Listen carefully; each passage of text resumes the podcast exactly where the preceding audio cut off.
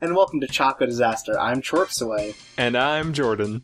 and we're here to do a little review episode and tell you what we thought about the spring 2016 season of anime. A one of a kind venture for us. Something Yeah. we've never done before. It's never been done before. Breaking new ground. Yeah, no one's ever reviewed the spring 2016 season of anime. I, I think even with that caveat, that's probably not true. Damn it. You're right. But uh, yeah, we're here to talk about the shows that we kept with, the shows that we maybe dropped after the halfway episode, and just kind of of our final thoughts on what this season of anime was. But before that, got some news for you. Whoa. Uh, we got a, a, a few quick things that I wanted to go over, um, just in terms of like uh, acquisitions or um, licensing things that happened in the meantime. Hmm First of all, uh, Funimation, having picked up D. Gray Man Hallow, also picked up the second half of the original D. Gray Man run. Most of this is coming out of AX, right? Anime Expo? A lot of this is coming out of Anime Expo Okay. and uh, and things surrounding that. Alright. So Funimation picked up the rest of D. Gray Man. Not known when these episodes will go up, subbed, but uh, it will probably be after Hallow is at least started. Yeah. That's a lot of anime. episodes, yeah, right? Yeah. yeah. Okay. Uh, My Hero Academia has officially gotten a second season. Cool. which it announced at the end of its 13th episode. So that should be pretty exciting. No notice on when that'll be, Alright. but they do say that it'll cover the sports festival arc and that it will be sometime later. Okay. Um, Blue Exorcist got a new TV anime series announced. That sucks. Out that that came out of Anime Expo, and that just seemed like a weird thing. That was that wasn't was it uh, 2011, 2010, something? No, I think Blue Exorcist was like. There was one last year, I think. I don't.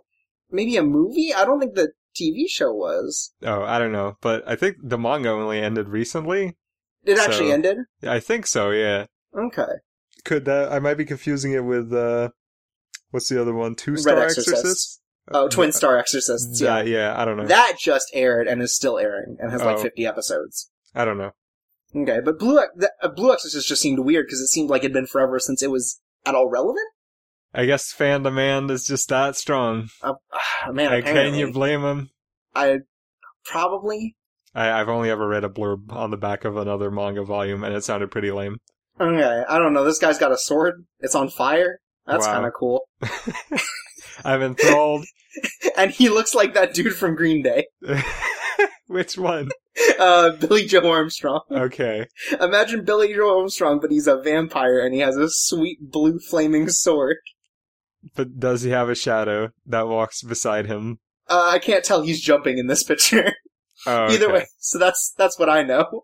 And um, Attack on Titan second season, Yep. which two years ago was announced for this year, has been pushed back to spring 2017, but it's happening. Oh well. Yeah, I mean, eh. I, after after they put so much work into Kabaneri, they got to push this back a bit. I mean, they it's man, Wit Studio though. Wit Studios turns out like kind of small. I think they said that like the last episode of uh Kabaneri used like their entire staff. There were like 24 like animators and like multiple directors on all sides. It was weird. It's like everyone put in everything for that. I think that's pretty normal for studios nowadays. Don't have like a lot of they don't have a lot of in-house people anymore. Mostly Yeah. hire freelancers. I guess so. That makes sense.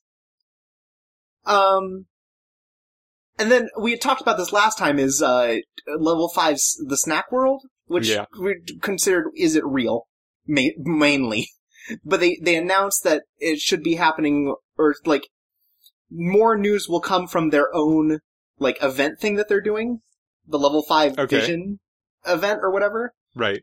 but they're planning to show off characters and the CG animation because they're planning to do like all of their things. It's going to be a game, mobile game, TV show, merchandise, the whole, the whole, Whole biz. shebang. I, I feel like they've just, besides Professor Layton, this has been their thing is to always try to build a popular multimedia franchise. Yeah, which always strikes me as really sad in a way. Oh, it's weird too. they you always want to create something that's going to be like a, that's going to be market extremely marketable instead of wanting to create something that you want to create. I I don't even know. I wonder if it starts out as here's something we want to make, and then they try to figure out how to market it. Maybe Because like with Inazuma Eleven, I feel like that's one of those things that it would be very difficult to say that it was just made for marketing. Inazuma Eleven. I think yeah. Yokai Watch definitely Yokai gives Watch- off that sort of vibe. I think the way Yeah. that they've presented Snack World gives off that vibe.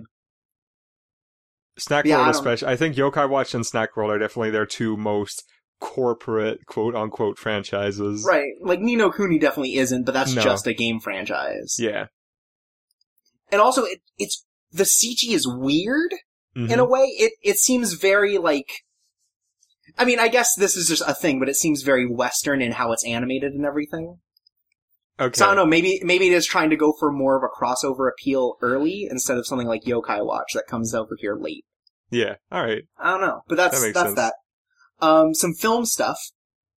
Uh, uh, apparently, the live action Akira movie is still trying to happen. They're still trying to get this thing made, Yep. and they've considered most recently uh, Fast and Furious' Justin Lin for the director. Uh, which fast? Like the first one? Um, I think he did. uh, which Fast? uh, At least the most recent couple. Okay. He. Okay. Okay. So then he probably did five, six, and seven. Would be That- my guess because those were really similar. Okay. That sounds okay. I think. Okay. And he also did, I think, the last Star Trek movie. I don't think that's right. I think Justin Lin, I think. I think those were both J.J. Abrams. Hmm. Maybe. But it could he uh, it could be. I'm I'm not sure if J.J. Yeah. Abrams did. Apparently, they at some point they had asked the Mad Max director, Oh, uh, George be so, Miller, that would be way to better. do Akira, which I think that would be super cool. You can't tell me that guy isn't an anime. But also, this thing has been like in existence since like 2010. Like Yeah, this has been trying to happen for so many years. This has been in development since Akira was still relevant. God damn. But yeah, it's like this thing. One day they're gonna make it happen. God damn it! And maybe they need Justin Lin to do it. yeah, it just seems like a weird thing to just keep like, oh nope, we're definitely doing it. And speaking of, the Death Note film just got a bunch of news. yep. Okay. They are localizing the shit out of it. Uh huh. So, uh, they have decided this is going to be American. They've decided, I, as far as I can tell, to just completely cut the Shinigami out of it. Ryuk, Oh. is that right? Yeah, Ryuk. Yeah. As far as I know, they just haven't cast anyone for it, and I don't know if that means they're not casting anyone for it. Well, I think other than two story elements, uh, Shinigami are mostly mostly pushed off to the side. So I think you could still work with that. I think that's fine. Because we have Nat Wolff playing a man named Light Turner. well, it's better than calling him Luke like they originally wanted to. yeah. And, uh, they have the guy who played Snoop Dogg from Straight Outta Compton, Keith Yeah. Stanfield, playing L. Mm-hmm. It's just like, it's so weird. They have a couple other people on there, like some dude from Boardwalk Empire is playing someone related to Light. It's just, it's a weird thing. But I think if you're going to use a bunch of white people for your movie, this is the better take than like the Ghost in the Shell thing, Yeah, and just where keeping, you just like, yeah, just like, yeah, it's gonna be American. Cause it's not like Death Note was super Japanese in a way. uh, death. No, no, I don't think so. Why, would you say that? or I guess it doesn't feel like it was like it had to be in Japan for it to still work. Besides the existence of the Shinigami, Uh, but ma- again, I haven't seen much of it, so I don't know how accurate I, that is. I don't think so. There's like uh, there there's a pretty big story arc that sort of relies on Japanese corporate culture to work. okay, But, but I think everything could be reworked into like an American setting pretty easily. especially if they have to cut it down to movie size. Yeah. So I don't know, maybe. I think the funniest thing out of this is that of the three main characters that we know the actors for, none of them are their original race. Because Light 'cause, is not, yeah, was, Light is a uh, white person mhm. and L is a black person. Because L L's was bu- white, right? Uh, no, L was Japanese. Oh, he was also Japanese. Uh, either that or white. I'm actually not sure. His name is L Lawliet, so that doesn't really help matters. nope, it doesn't. Um, but then his butler or his assistant is uh played by a Japanese version person in the movie, And in the original, he's an Englishman called Quillsh Wammy. Oh, and now he's just Watari. Yeah. What the fuck? Well, Watari is his code name, but his real name is Quillsh Wammy. But still, Yeah. it's so weird. It's so backwards. This whole thing is so weird. Because when they when they officially started announcing more characters, and they're like, "We're not going to tell you what their character names are," it seems like it was immediately obvious. Oh, they're going to do some localization ass shit going here. Yeah. Like, Not, like as soon as they announced that someone black is going to be in Death Note, it seemed like it couldn't go any other way. Because there's not. There are no There- black characters. There are no core black characters in Death Note, no. Yeah, and if you're going to announce someone in your movie, it's going to be a core character. Yeah, definitely. So, yeah. On the other side, with animated movies, okay. um, Kyo- Kyoani is doing uh, a silent voice Mhm. as a movie, and apparently all of the theatrical screenings of it are going to offer subtitles for the hearing impaired. Which, I guess, if any movie is going to have that, I guess it should be a silent voice. yeah, I guess so. if if you're going to be accessible to anything, I guess it should be the story about a deaf person. Yeah. Yeah, it, nice. it, it was just something that came up. I was like, oh, you know, that makes a lot of sense thinking about it if you're going to do it for one movie, Yeah. you know? Um, then, in, uh, four-year-old news, Oh. uh, Bleach is nearing its ending. oh, good. I, I finally the thousand year blood war took as long as the name of the, of the arc. So in 2012, final story arc announced Yeah. that it's starting. Now, uh, Shonen Jump Weekly has announced that they know when Bleach is going to end. They know the number of chapters, that doesn't help. but they have refused to tell people. Uh, Like they were like, "Oh, there's only this many more chapters," but it basically just is like redacted instead of the number. great. And it's Great. like, well, I guess at least they know when it'll end. I, I, they would only do that if there was still a decent amount of chapters left. I think. Like I, it could maybe make it to the end of the year, is my opinion. Yeah. but not make it into 2017. Uh, probably not. I feel like there's just no way they could justify that. No. Because Bleach has still been at the bottom of the rankings for uh, Shonen Jump Weekly, right? Yeah, pretty much all the time at the very bottom. Yeah, so I just I just can't imagine it going on much longer. The other day I had um I was I was hanging out with a friend and for whatever reason I started singing the first Bleach ending and then he was like, "Whoa, is that the Bleach ending?" and then we had a little moment about that. Uh and I thought it was funny because uh we b- bonded a little bit over the nostalgic notion of liking Bleach even though Bleach isn't over yet. it's been so long. It's been so long. It's been so long. It's been a thousand bloody years. So uh, I thought this news was kind of funny. Okay. So this is so there's like a, a Japanese short story contest between like people who do like light novel um, publishing and stuff. Mhm. and like as as magazines and different things just like for upcoming writers. Yeah. And so they do contests occasionally for people to get you know like money and kind of recognition for their work. But because of the um abundance recently of people traveling to alternate worlds and in particular fantasy game style worlds, they Uh-huh. have banned that genre entirely. so oh, that's you can- amazing. You can still do fantasy. You can still do drum. You can still do whatever, but you cannot transport to an alternate world. I guess that I guess they I guess they did that to weed out all the dot hack writers. God, oh, god damn. Oh, that's good. But yeah, I just thought that was a really funny. That is It's just- incredibly funny. Like, I of agree. all the things, be like, no, we can't have this anymore. this is where we draw the line. our judges literally can't read this anymore, or they're gonna die. In some Crunchyroll related news, first of all, I feel like this is a huge surprise because this is the sort of thing that I feel would never ever get picked up. if Uh-huh. it weren't for its writer, is that Crunchyroll is streaming Thunderbolt Fantasy, uh, which is Gen Urobuchi's d- fantasy martial arts puppet show. That, that looks he's really doing. good.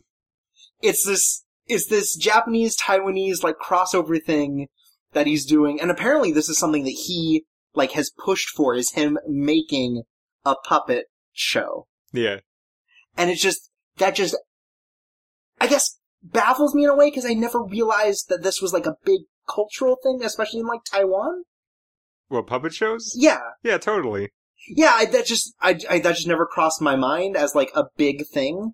And then seeing this one, it's like, oh, we gotta pick it up because it's Gen Urobuchi. It's just like, huh. And maybe that'll be worth checking out. It's just like, it just seemed like such a weird thing. I'm gonna watch it. Okay.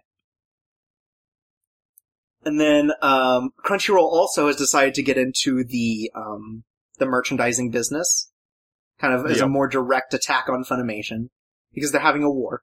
Yeah. But um, they've decided to start doing home releases and um, dubs. Which is weird because before this they sort of had like a like a not not an underhanded but sort of like a a, a, a handshake going on with Sentai, right?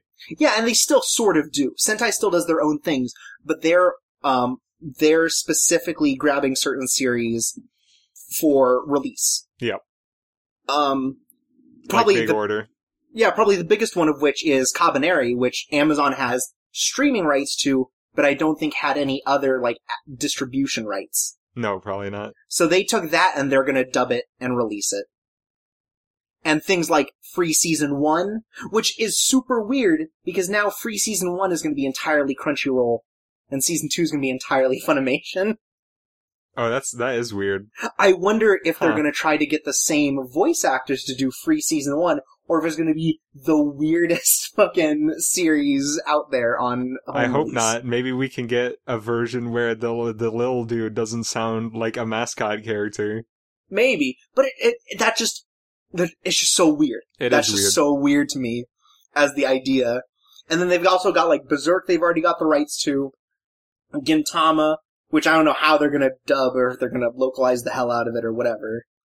And just things like that. And it's like they're very slowly getting into this business because I think the only other thing they had any rights to for that is um, five centimeters per second.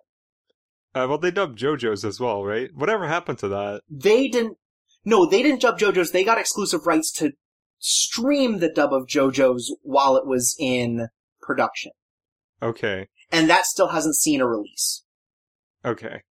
yeah we still don't know what's happening with the part 3 dub part 1 and 2 already came out but part 3 just Oh right, I forgot about the part two dub. That was horrible. yeah because they all have accents Yeah, because they all have bad accents. Yep. Yep. It's all coming back to me now. yeah now you get it now you remember I do.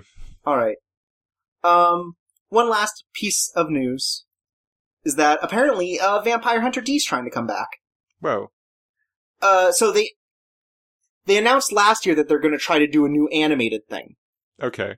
and now they just launched a Kickstarter to get a comic run done of like an unpublished short story in that world by the original author, Okay.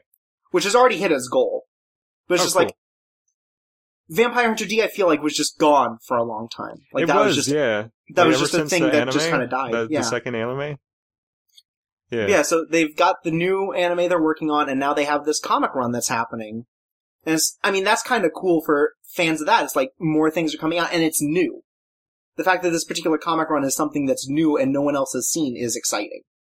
Yeah. Even if I'm not into that particular series. I, yeah, I'm not a fan either. I've read a lot of the early books, uh, and they're pretty bad. So I Isn't- guess it gets better later. Isn't it? It was illustrated by the. Was it illustrated by the Final Fantasy dude? I don't know about that, but I feel like they had a a very similar style. I believe it. Yeah. yeah, but I mean, I assume that whatever comic group they have doing this is not going to be that same person. That's a shame, but just just not. from the like in progress stuff that they have on here. yeah. Yeah, I don't know. That seemed neat. That seems kind of cool. All right. Oh wait, I actually had one thing left over as well. Okay. Uh, from Universal Studios Japan, the first 4D CG experience of Dragon Ball Z. Wow. So 4D, uh, if you're not if you're not up on the technology, One more First than of all- 3D. is yeah, one more than 3D. Uh, you get to travel through time. It's weird. Whoa. No, it's um you get 360 3D CG animation and you feel all of the like shocks and like splashes. Basically you feel all the wind and stuff as it happens in that 360 area. when you get when Cell gets cut in half by Krillin's b- blade buzzsaw attack, you get Your- cut the in blood half gets for all real. on your face. Yeah. No, the blood gets all over your face. You're not Frieza. I'm pretty sure that's not how Cell dies, but Yeah. I also, that Dragon Ball Z in a Cell's not. Frieza. Yeah, that's true. Or are they? Maybe that's like the whoa, big. whoa, whoa, whoa! Maybe that's the big reveal of. Isn't uh, Cell made from leftover things from Frieza, or is that someone else? I think that's something else. He's definitely Frieza comes from... back a lot. Oh yeah, he's definitely made from cells of some other important person. Right. I don't remember. It's been a while since I. It's been a, a long time. Yeah, for me as well. Those were the days. Back when anime used to mean something. Yeah. Not like today where anime means more. Not like today when episodes go at a proper pace instead of watching Goku p- put his hands in the air for 10 episodes in a row while Frieza tries to figure out what, he, what the hell he's doing. I'm gonna tell you right now, I made a really big mistake. I typed into Google cell, and that was it. I forgot to type in Dragon Ball Z, so I learned about a 2016 movie named Cell. Is that a remake about- of the Tarzan one? I don't know. And then I learned about uh, cells from biology. Uh, I'm gonna look this up real quick because now I'm bothered. Okay. He contains DNA from Saiyans, Namekians, and th- whatever Frieza's race is. I think they're called I don't think they have names. It, it's listed on the wiki as Frieza's race. Oh, it, the planet's called Frieza, right? which is also my favorite uh, marathon to run. I think the planet is called uh, Frieza, or that's just like whatever the filler word they used for it Okay. was. Okay, anyways, that's exciting. yeah, uh, sure. That's enough news, though. There's some good news in there, though. A lot of stuff is coming out of Anime Expo, just in terms of like comic acquisition and stuff. Yeah. I think I told you before, like the they um someone picked up the the firefighter It's seven C's, I think, or six C's or something like that. Yeah, but the but the Soul Eater guy's newest comic is been picked up. Uh, a comic that's based on the aftermath of the tsunami that caused that nuclear power plant to explode in Japan got picked up at the Oh. same time, Oh, that's neat. which was a weird thing to see back and forth. Is like one is a live a live you know like a a proper depiction of what it was like cleaning up this nuclear power plant explosion, and then right next to it is like goofy firefighters. it's like hmm, hmm, you know what hmm. else got picked up? What? Big order. Oh, you're right. And like Viz picked up uh, Dragon Ball Super and Gundam Thunderbolt and stuff. Just so much coming Okay. out of. And then Yen Press picked up all the good stuff like Big Order and uh, Rokka. Both the Rock of the Six Braves novel and manga. Whew. Oof. Uh, Uh, Anyways, next up. next up, it's time for our brand new segment. Yeah, it's called. Oh wait, no, you actually do have a real brand new segment. I have an actual brand new segment. So you Um, came up with this segment, and you, you're like, "I have a, I'm gonna pitch this new segment to you because of how mad I am." And then I thought it was good, And then you're not gonna like it, and then I'm gonna force it in anyway. right? So uh, tell tell everyone what's going on. Okay, so a little background. Uh, four, five seasons ago, a little show came out. You might have heard of it. I might have mentioned it once or twice. It's we might have Parade. mentioned it. In fact, we may have given it some of the most prestigious awards known to man. Source confirmed on that one, but that is possible that that happened. Yeah. Um, and that was uh, licensed for the West by Funimation. And now, a year and three months later, they still haven't put out Blu-rays for it. They've And- dubbed it. They've dubbed it. They've got the rights to it, I believe, I for guess. distribution. Uh, they refused to comment on it. We remember, we, we figured that out. Yeah, we've I reached out to them multiple times uh, to multiple different areas of the company asking when the Blu-ray is gonna come out, And- including Mr. Funimation himself. Yeah, that's right, Ed Funimation. Uh, and nobody has anything to say about when. They're they're very vague about it. Like we just we can't talk about that at this time. Yeah, we're glad you're supporting this show, but we can't tell you about it. So, I get it, right? Getting shows ready for a Blu-ray release takes a long time, but there are other shows that have come out that came out at the same time as Death Parade or have come out since that are getting Blu-rays before Death Parade. and that makes me really upset. So in this new segment that I've labeled Death Watch, I'm going to list every single show that Funimation is putting out on Blu-ray before Death Parade that came out after Death Parade. Uh, To, to, to make sure everyone, so no one gets worried, we're not going to repeat the same ones over and over. It's just if any new ones get made. Yeah, Yeah, so we're not going to say, you know, the same one every show. We're not going to say Haruhi Suzumiya over and over. no. Just so Okay. you know. Here we go. Number one, uh, Ameiro Cocoa, both Yep. seasons. Which that I guess that's a little bit easier because it's a short. Yeah, I guess so. You could probably fit both seasons on one Blu-ray. Yeah. Number two, Maria the Virgin Witch. Number three, here's one I know you'll appreciate. Uh, Mikagura's School Suite. Ah, hella. Yeah. Uh, number four, The Disappearance of Nagato Yuki-chan, which is they're putting up at the same time as their giant ass uh, Melancholy of uh, Haruhi. Yeah, because they they got set. the rights to put out Haruhi on Blu-ray again with the dub and everything, and have just put it all together. yeah. Because I think they're also putting out all the movies in that same group as well. Oh yeah, that's right. Disappearance is in there too. Mhm. Uh, all Kekkai one Sensen. movies. Kekkai Sensen or Blood Mhm. Blockade Battlefront. Uh, this one really gets my goat. Absolute Duo and Shonen Hollywood season two.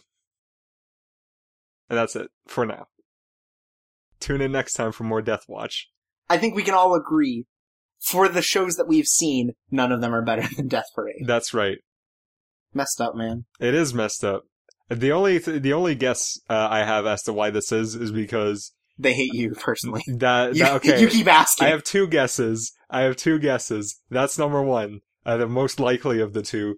Number two is that the original Death Billiard short was produced using government funds uh, in Japan. So I wonder if there's maybe some kind of weird tangled rights situation. Oh, that might be. in that degree that they maybe they can't put it up for profit in other area areas. I don't know, but there's a French Blu-ray. But they wouldn't put out the Death Billiards, would they? Well, They might just put out the series, because Funimation doesn't have the rights to Death Billiards, I'm pretty sure. I assume that the intellectual property rights for Death Billiards Would and Death Parade are tangled. Yeah. Okay. It might be, but th- it's been released in other territories. Yeah, that is a very tenuous uh, guess at best. I yeah, but it's the only thing I can come up with. Other one is that uh, all the files of like got caught in a fire, Yeah, but specifically had- only those files. they had all the frames printed out on paper, and that building burned down. right because they've just been playing it through a projector for the Blu-ray. yeah, Oh, what a what a mess. what a mess. Because you know what? It deserves a home release. It's really it good. does, and I want to support it, and I don't want to buy the Japanese Blu-ray because I don't want to support the practice of putting extra garbage I don't want into the Blu-ray to inflate the price because I Right. really don't like that sort of thing. For the most case, Funimation has been really good about putting out minimal Blu-rays. Yeah, but quality Blu-rays nonetheless. Right, but just like putting them out so that most things can fit onto one disc, except for Hellsing Ultimate for some reason. Oh yeah, that comes that. It has like three different Blu-rays, right? Th- No, that has like five. Because each of them has three to two episodes on it. Well, uh, Hellsing Ultimate episodes are forty minutes. Okay, that's, okay, that's closer to fair then. But still. Yeah, yeah. But still, they're also still $60. Oh, okay. That's mm, that, that's maybe a little uh, toe in the line then. But for example, like Sentai Filmworks have the tendency of only releasing one sort of version of an anime. For example, uh, Mm-hmm. Nozaki-kun, Okay. uh, Nozaki-kun, they released just one big ass version that comes with all these feelies and extras, and it's like eighty bucks. and the dub. And I don't want any of that. Just give me the Blu-ray subs. If you want to put a dub in there, that's fine. I'll pay like ten bucks extra for that. That's okay. Um, but I don't want posters or like character cards.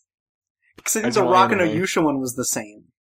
Yeah, Where it it was like, well. There was like a hundred dollar version, and for a while that was the only one you could buy. And then eventually they're like, I guess you could just buy the DVDs too if you really want. Yeah. Anyways, that's been the start of our new segment, Death Watch. Yep.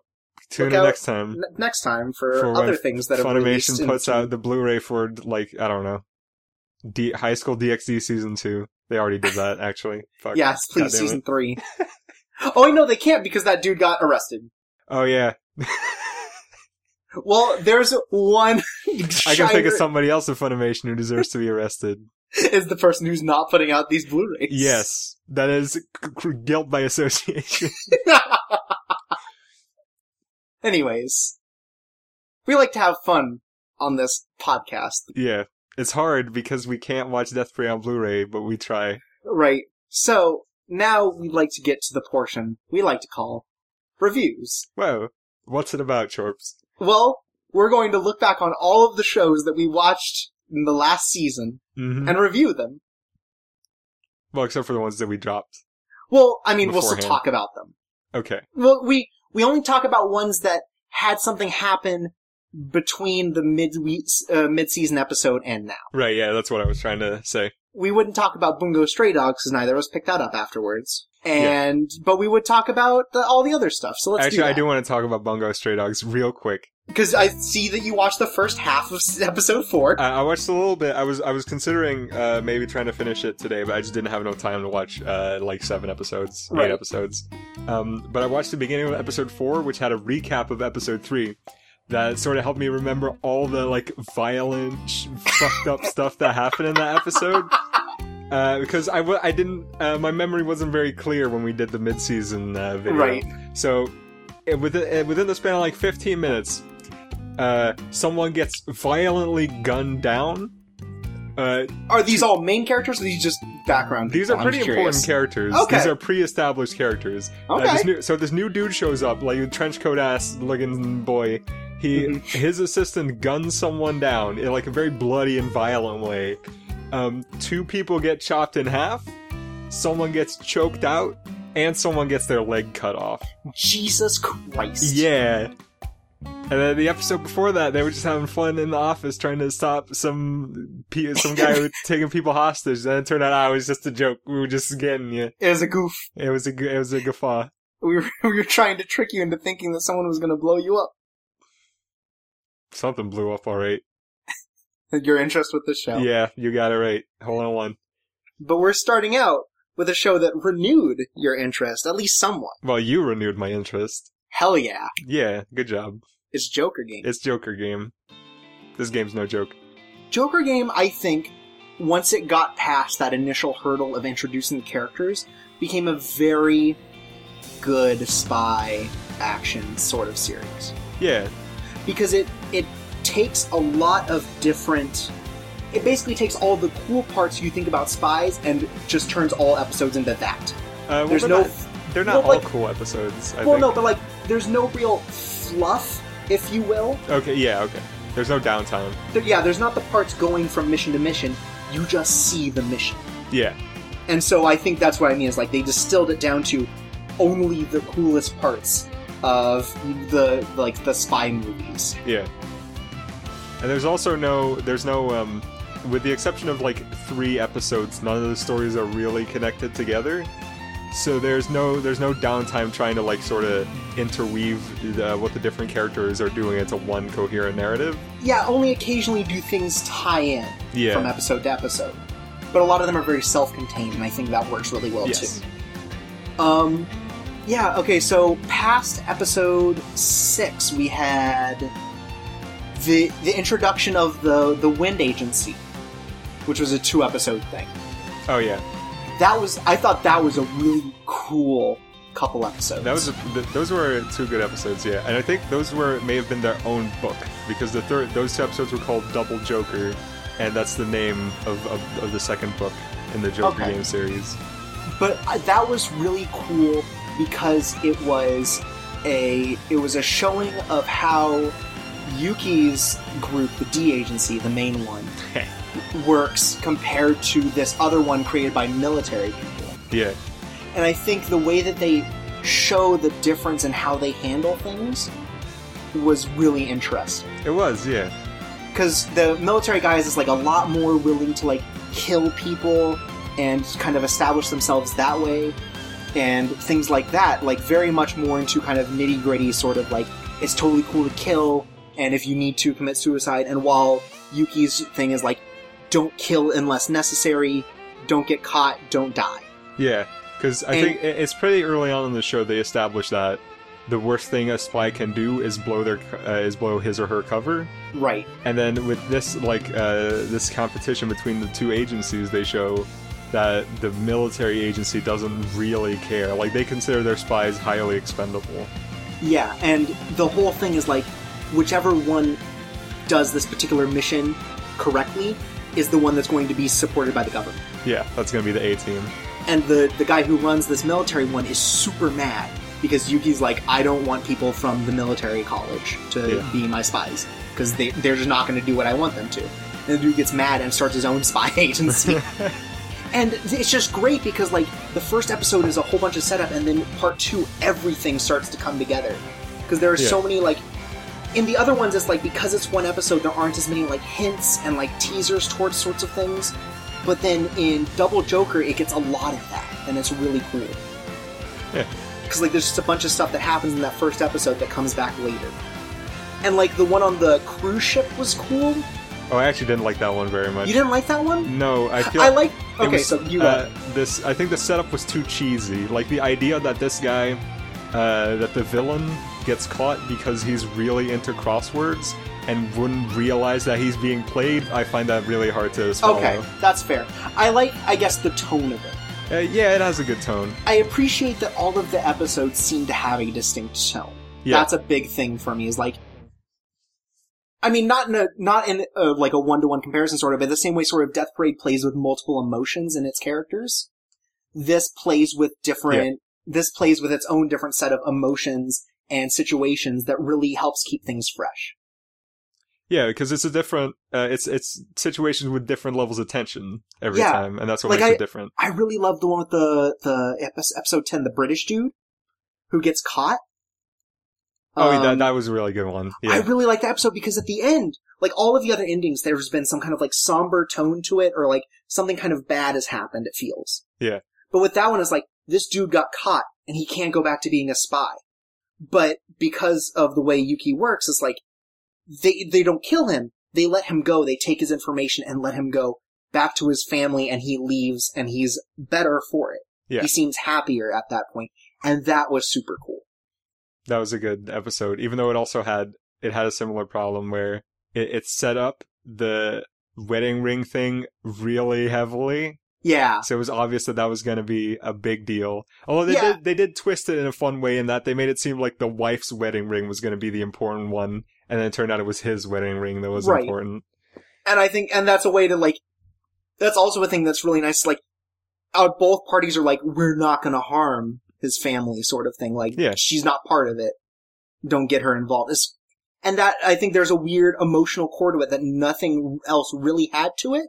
That just helped that episode stand out. That was a that was a really good episode. I think my favorite one um was actually probably the the final episode. I'm not sure if it was the final episode, but the one with the um with the Nazi officer. That was eleven. That was the one where the guy dies. So first of all, I'm shocked Okay. that they killed someone. Yeah. And I mean, it doesn't ultimately They it doesn't yeah. matter. They're not they're not exactly characters, but it was still like wow. And the I think the best thing about it was it was just an accident. It turns out this dude just died in an accident.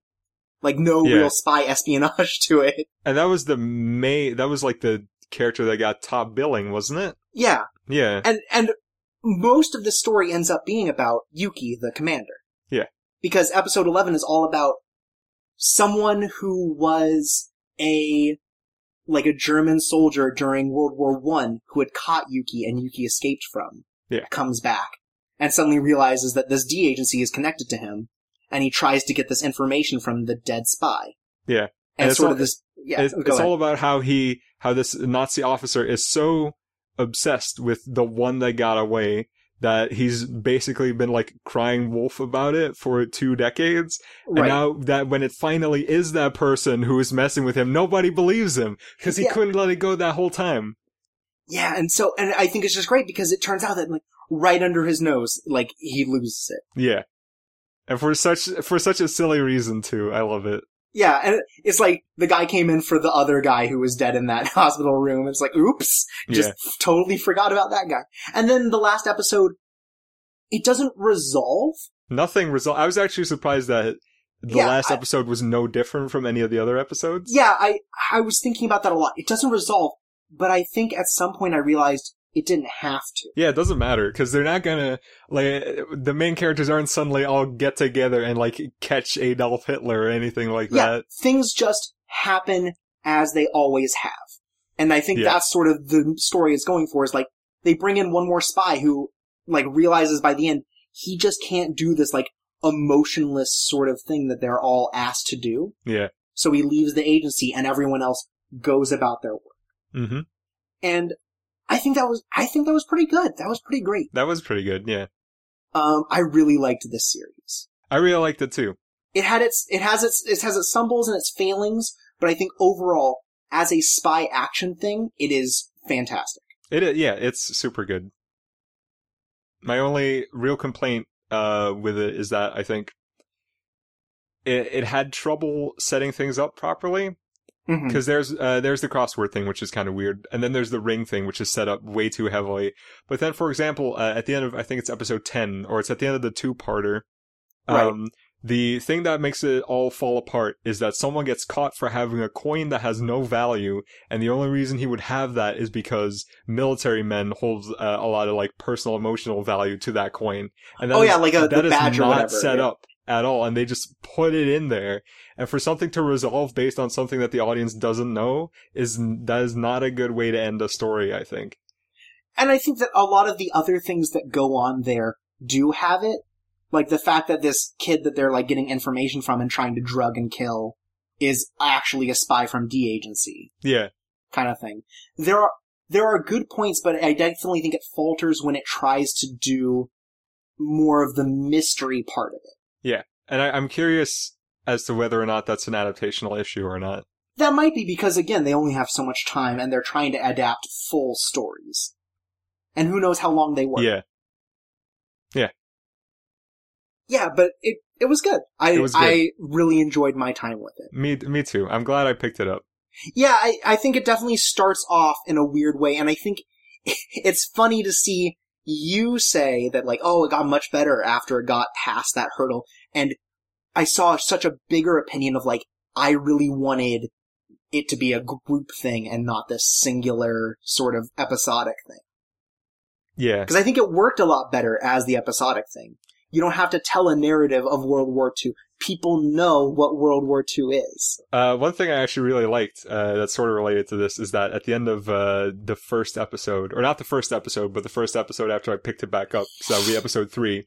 Um, the main character goes into a, a confessional, but it's fake. It's where he's going to get his next uh, operation Mhm. or whatever, and then they. That's when we find out, or that's when he finds out that Japan has joined the Axis powers. Yeah. and it's we know as viewers that that's a big deal because that's what has uh, because you know Japan joining Germany is what put them into like a state of decay and misery for decades afterwards and like put them under control of the US. But to this character it basic it basically means nothing and he has no reaction to it because he doesn't he doesn't even live in Europe so he doesn't even really understand how bad the Axis is. Yeah, he's kind of like, oh shit, we're going to war, Yeah. but that's about it. Yeah, exactly. And that's uh, that's that's good. I'm glad the writer had or the writers or whoever was responsible for that scene had the uh had the insight to play it off like that. Yeah, and I think a lot of the other stories are kind of like that, where it's like, they're, none of them are like super significant in a way that changes how that war happened or tries to romanticize or anything. It's just, these are the things that would have happened in espionage kind of thing. Yeah, and they're all really straightforward too, because I remember this is something that I think Future Friend was worried about that uh, they were gonna slam a lot of nationalist overtones into it. And there's not. There's none of that because everything is just presented as um a, a- basically as a, as a historic document where whoever won doesn't matter because Yeah. no no one's ever really the villain. There are villains, but no one's consistently the villain. Like in the fight in episode eleven, the villain, both the protagonist and the bad guy is this German officer. But the fact that he's a Nazi doesn't really matter in the grand scope of things. Yeah, it could be anyone. Yeah, Just like in like, I guess maybe in episode four, the, the one in China. Um, like, I guess that may have ties to what it was like in China then, Oh yeah. but realistically, it could have been anyone. hmm Well, I think for for that one it makes sense because in that episode they're so close to the top of the government Yeah, that they have to play someone as the the the o- overpowering force. right. But then you have like the the train episode, Yeah, and the that train a- episode is just really like good one. he he has to get information back from someone who killed an informant. Yeah. and like it doesn't matter that he's Russian. I think it's Russian. He's Russian, yeah. Or- but like that sort of stuff it's just it's it's really cool in that way It's really cool. Joker Yeah. game, and it looked good too. It looked so good. the one thing i noticed though when it came up that you're like uh was the fucking british dude from the, The Brit- oh, episode where the dude gets captured Well, Yeah, that there's a there's a man, there's a British uh, torturer basically who um looks like what you would expect a stereotypical this man is British, you have to tell from as soon as you see him, but like way exaggerated too. and i think it's really funny because no one else comes off that way even other british people No. it's literally just that man Yeah. like they they show these people are chinese by giving them darker skin hmm They show these people are white by giving them, you know, like blonde hair. Yeah. And then th- this dude has this fucked up bulbous head. Well, that's not true. Uh, the the Germans, like the Nazis, are pretty are the ones that universally have blonde hair, which makes sense. But And that, then but most of like, the English people have brown hair. but it, there's still like, it, there's a distinction to it that's weird that they just gave this dude the weird bulb. head. Yeah, so I guess he was just supposed to look weird. Maybe he's a real person that also has a notably strange head. I don't know. And they just like exaggerated it. Yeah. Yeah, who knows? Uh, one other thing that uh, really bugged me with how bad it looked, or it didn't look bad, but it just stood out so much, uh, it was the CG chess. yes! It reminded me of the second Pokemon movie where the guy is playing like the board game on his giant airship. oh yeah! Uh, it looked. It didn't look bad. It actually looked better than most anime CG because it was sort of doing its own thing with like these really detailed textures. hmm But it was just so strange because just the one thing in the whole show that had that sort of thing going on. Yeah, it still stood out. Yeah. And it was, the chess was always CG, even if it was like a faraway shot where none of the pieces were being moved. The chessboard's still all CG and it was so strange. Oh, but that's Joker game. That's Joker game. This is good. Production IG putting in work again. Uh, next up, Ace Attorney. Uh, I forgot it. to bring this up last episode, but I'm sticking with Ace Attorney as well. Yeah. And it's ongoing too. Yeah, it's ongoing. It, it was just one of those weird things I guess I forgot because the way that it cuts the season up, they have finished the first game. Yeah. And it was just like, oh, I, there was a finality to it that I forgot that there was more going on. So it might as well be two separate seasons that just happen to be going back to back. Realistically, yeah. Okay. But, um, because Ace Attorney, it tells the entire first game now. Okay. And more or less, it's the same as it was six episodes ago, or seven episodes ago. Is that it is very faithful, hmm and it's only kind of gotten better with how it deals with animation, I think, as they recognize kind of their budgetary limitations. Yeah, based on what little I've seen, it does look like it started to look more consistent at least. Yeah, and like it tells the stories in a way that you still get a, you know, enough emotional output from it that you feel for these characters. And they're definitely Right.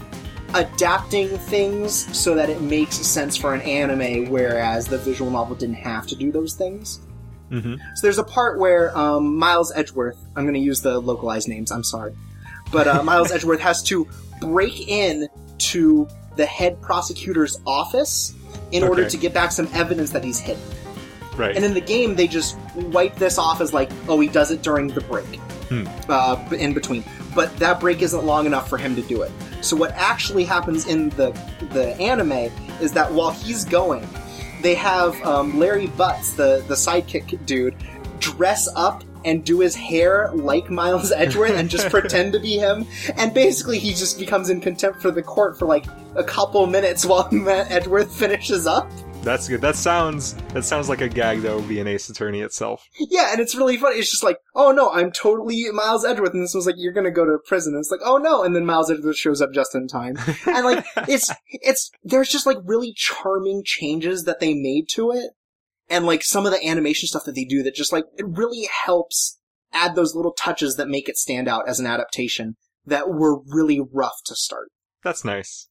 And um, even the end of this season, now that they're taking a week break, is that they they adapted a part of the story that never got explained. Really, it's like this is always referred to, but we never see it, and we got to see it animated, and that was really nice. Okay. Which is when Phoenix Wright, uh, Miles Edgeworth, and Larry Butts all become friends as kids. Because they always talk about how like it's Phoenix Wright became a prosecutor because Edgeworth helped him out as a kid to because his uh, everyone in his class was bullying him for and like saying that he stole something that he didn't. All right. Okay. And so they do an entire adaptation of that short story where they become friends and Edgeworth's father dies and he goes off to be a um a prosecutor instead of a defense attorney. okay, and that's only ever been that's only ever been mentioned and never actually a story that's been told. Yeah, we only saw the part of the story in the class where he's like, "Hey, stop attacking this dude without evidence." Okay. But this gives like they become friends and they bond over this like like basically Edgeworth is a no nonsense sort of dude and sort of Larry and Phoenix just like help him become like a kid for a little bit before he kind of gets really depressed because his dad dies. Oh. Like they they bond over this dumb uh traffic light based Sentai TV show that they all decide to watch. And they play they play games where they're acting as each one of them. And like it's it's there's just a really charming thing to that. It's Ace Attorney has gotten a lot better and I'm really glad for what it has become. that is good. And it, I'm sad that they're they they're losing the bonus case at the end of uh, the first game because it has some really charming characters to it. But I think once they get to the second game, that's where things are going to start to like pick up as more interesting because also there are a number of things in the second game that are just completely different depending on English to Japanese Oh. like there's there's this weird portion at the beginning where in Japanese it definitely doesn't happen this way, but in the first one, but in uh, in uh, the English adaptation, the localization, um, Phoenix Wright gets uh, gets beat in the head at the beginning of the game so that he forgets how to be a defense attorney, so that explains why they give the tutorial again. And that's not what happens in the Japanese. I don't remember what it is, but I wonder how what's going to what that's going to look like in these in this adaptation. It's just They're just gonna But yeah, put no. those subs in there and hope nobody notices. Well, I mean, people got. Oh my god, my my also other favorite thing about Ace Attorney is watching people get so mad about the localized localized subs, but only because the um the the quote subgroup that takes just straight up Crunchyroll's video and puts subtitles on it is using the localized ones. So all the people stealing this anime are extremely mad. and it's like, well, maybe pay some money. yeah. How about stay mad? Yeah, I think that it's just so funny. Like someone else goes in and rips the subtitles that use the non-localized names just for this, and all they do is bitch and moan every week. It's so good. Oh, but yeah, I like Ace Attorney. Cool. Uh, next up, JoJo's. JoJo's part four, part one. Yeah, so we finished the first arc, as it were. Everything up to the first appearance of Kira. Yeah, so we we have we finished all of um, Red Hot Chili Pepper. Yep. We got the bow and arrow back. Yeah, and then we also got an extra episode of the Invisible Lady. Yeah. Oh yeah. Is it good? No, but um, yeah, this this continues to be a very like interesting and stylized um version of JoJo's. I've I've really enjoyed what they've done with it. It's uh, it, it definitely looks really good so far. I think this is the first time that they've really managed to make the visuals look clean consistently. Because part one and part two were you know a little rough, a little low budget maybe. I don't know. Um, It definitely feels that way since they're since they were packed into such a weird like 26 episode sort of format. yeah, that's true. Um, and then part three looked fine, I think, but this is above and beyond. Yeah. And let's see what what ha- what has happened since the last time. It was um, it was the there was the puppet fight. Yeah. It was Yu- Yukiko. It was the um, much loved Italian food. There's Italian food, which There I was Red Hot like. Chili Peppers, and there was the Invisible Baby. Yeah. And yeah, it's just like I feel like this has continued to be maybe the best part of JoJo's, and maybe because it's the most recent. But like Yeah, outside so. of some of the some of the occasional weird stylized things with like the noses or like the dumb shoes that you keep bringing up, Yeah. it's like it definitely feels like they've tried to find this style that at once is good in animation and still evokes sort of Araki style. Uh, I don't even know if it does that, but it definitely looks good. Because it, it definitely doesn't have that element of uh, very heavy like crosshatch shading and stuff like that. Yeah, it's true. I mean, like, but it definitely feels still like there is there are a lot of like touches that are only there because they're sort of Araki's thing, like the weird waffle iron top to uh Josuke's um It, it does have that, yeah. But like these, uh, Yukiko, I think was done really well. A lot of that stuff, it's like not sure how that's gonna animate, like with the hair especially. They really messed up on the on the hair and the drink shot. It didn't look near nearly anywhere near gross enough. Yeah, some of them didn't look gross enough, but I think the the effects came off regardless. I'll tell you what did look gross enough. Uh huh. Uh, Okuyasu's stomach exploding because he ate too much spaghetti. No, his stomach explodes because of the lamb. Oh, you're right. He eats too, he eats too much lamb. Yeah, Yeah the, put, put in the put in the, for the video version, unless I make it. Uh, put in the part where the, Yos, uh, Josuke tells him to stop eating spaghetti, and he makes a face because he can't stop eating spaghetti. he just keeps licking the spaghetti. You don't even think he. It's like he never eats it. He just keeps licking it. Oh, it's too spicy. Uh, Uh, and then they made those. He just makes a lot of gross faces, and I think you pointed out that Araki definitely has a weird thing for gore and horror. he has a weird, like, borderline s- sexual, like Saw style, uh, aff- aff- affectation for gore. He definitely really likes to.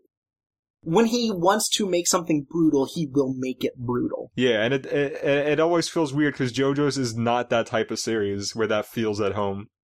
Maybe early on, when it was a lot more Fist of the North Star, Maybe yeah, but even then, it's always had this uh this sense of like cheese and lightness to it that it, I always thought it was really weird. I think stylistically it made more sense, especially as things have gotten, I guess, more beautiful in a way with Yeah. his character designs. hmm That it sticks out a lot more, and maybe that's why he keeps doing it. But it's it's kind of weird. But it starts to, it definitely starts to become less common as this as the series goes on. Yeah, I feel like in this part, uh, I can only remember the gross stomach explosion sort of stuff from Yeah, Okuyasu, and it doesn't really pop up later.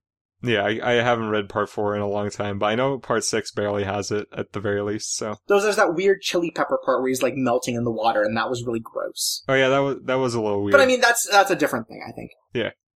Chili pepper, I think, was really well done. I was kind of surprised it wasn't three episodes yeah, because I expected it to be the end of the season instead of um the Invisible Baby. But again, it's been a while since I've read, so I don't know what else is coming after that. I guess it makes sense to start the season with Rohan though, because now Yeah. Rohan is going to continue forever. Yeah. And. I've I've seen like screenshots of it. We haven't watched that episode yet, but it Rohan looks like Rohan. He's in there. He sure looks a gross spider. what a weirdo. he is a weirdo. Yeah, no, it's it's continued to be really good as an adaptation, and just like there Yeah. are some really great moments. I wasn't a big fan of the remixed opening that they used yeah. for uh, like the, and it was like just for Yukiko and Italian food, which was weird too. oh, didn't they keep using it after that? Mm-mm. Okay. They brought it back for some reason, and then I think for this next thirteen episodes, they I think they're having a new OP and ED. Okay, that's good. But it, it just seemed weird that for three episodes in the middle, they just dropped in this EDM remix. Yeah, and it it wasn't a very good one either. it was a B side to the to the actual single Yeah. of the OP, and I just thought it was weird that they used that and for no real purpose. I guess. No, Yeah, and it doesn't. I don't know. It. I guess it didn't evoke a similar feeling to me that I guess fit the series. yeah, Whereas like the funk, I feel like maybe fits more of like kind of the flamboyancy of a lot of the colors and stuff. yeah, the yeah. I- EDM I just can- didn't really hit me. I definitely agree with that. I just think it was um it, it was basically the same song, just different instrumentation. So Yeah. it, didn't really do much for the for the song either. So it's not like whoa, it's different now. I think if if you hadn't mentioned it, I probably wouldn't have even noticed. like I think if they had changed up what the opening looked like, they could have done a lot more with it Yeah, because they had to still hit all the cues because they wrote so many cues into the opening. yeah, they did. and that's not a problem. No, But it makes it hard if you're gonna try and remix it. yeah, it just made this thing they tried to do not that special, but it was still It- fine. Yeah. I mean, I didn't dislike it. It just was like, I guess it just felt ultimately unnecessary. Yeah. Yeah, that was cool. Diamond, Unbre- Yeah. uh, Diamond is Unbreakable is a good part. It, it it's pretty good. Uh, and I'm honestly excited to watch, like, Rohan and Josuke just, like, be assholes to each other. You said earlier that uh, this is good as an adaptation, and that's a, a caveat that I think is interesting because I agree with it very much. Because here, here, Jordan comes again, ruining everybody else's party by saying JoJo's is maybe actually not uh, that good because it still has problems. Um, and the biggest problem I think that still remains from the first three parts is that fights are won based on parameters that the audience never gets to understand. Do- to a degree, yes. Do you get what I mean? Yeah, I get what you mean, because, like, they always talk about ranges of stands, There's that. Um, but and that only becomes important because there are things that are outside of it. Otherwise, it's like they never bring it up. The hand is still a power Yeah. that's very difficult to understand. there's that. But then there's also, for example, uh, when they have the fight with Chili Pepper at the dock, at the Yeah. docks, uh, where um, the fight is won based on steam pipes that are under the ground, and the fact that those steam pipes are there is not established until it becomes important. Mhm. Uh, and you know that's just um, I, this would be fine in a regular shonen battle manga, I think. But for JoJo's, which is presented as being very cerebral, uh, I think the fact that every fight is basically won through narrative cheating is very cheap. and I think there's a cleverness in a in t- to some of those fights because of that. I think the fact that they can find these like loopholes to beat them is like clever. Like It how they ultimately beat Chili Pepper and end up in the water where he dissipates. Like Yeah. that that sort of stuff. Very clever, very interesting. Or like how um uh how Koichi gets to use sound in the fight against Yukako. yeah, And like, cause at one point it doesn't work. But then there are the other points where it's like, it's very creatively used. yeah, but I think I think that would be clever if if if if any of that was ever set up, which it almost never is, and that really Okay. that real that bothers me a lot because I it um it really just um it just completely destroys my my sense of immersion or not my immersion but my investment in fights because the the uh, resolution never matters basically Okay. and that's a shame and that is something that the series does get better about uh, and i think one thing that starts getting good in part four is just um characters never do something for reasons that don't make sense anymore Uh-huh. uh, which they do in the first three parts, I think. Uh, characters do things based on reasons that probably make sense for Araki, but not for the audience, which is like a, an an amateur writer issue, and he gets better about that. yeah, because I think especially as like powers become more abstract, Yeah, it suddenly becomes more of a thinking game where the characters have to really consider what goes on in a fight. yeah, like I think the way that they handle um the the puppet fight in a way is a precursor to that. yeah, totally. There's a lot of very cerebral stuff that goes into the puppet fight where like they have to think out how they're going to solve these particular problems. And it actively happens. Like you hear Josuke going, "Ah, shit, what do I do? I'm gonna get the fucking stabbed in the eyeball if I don't figure something out." And he figures something out. And I think that's that is early on one of the best implementations of that sort of thing. Yeah, totally. And that, and as the powers get weirder, I think that gets better because suddenly it's like, oh, it is a puzzle because suddenly I only have a punch man and there's a whole bunch of weird ass shit going on. but yeah, yeah, still pretty good. I, I still Yeah. like it. Diamond is Unbreakable is nice and, uh, I'm excited to see how it goes on further. Yeah. Especially as they get into some of the weirder stands, like, um, uh, not to spoil, but like the, the, the big fight Rohan has. Yeah, He Yeah. has one big moment and it rules. You know which one I'm talking about, right? I know what you're. Yeah, Yeah, uh, that I that's just cool. that that's is- a cool power, and Rohan is sometimes okay.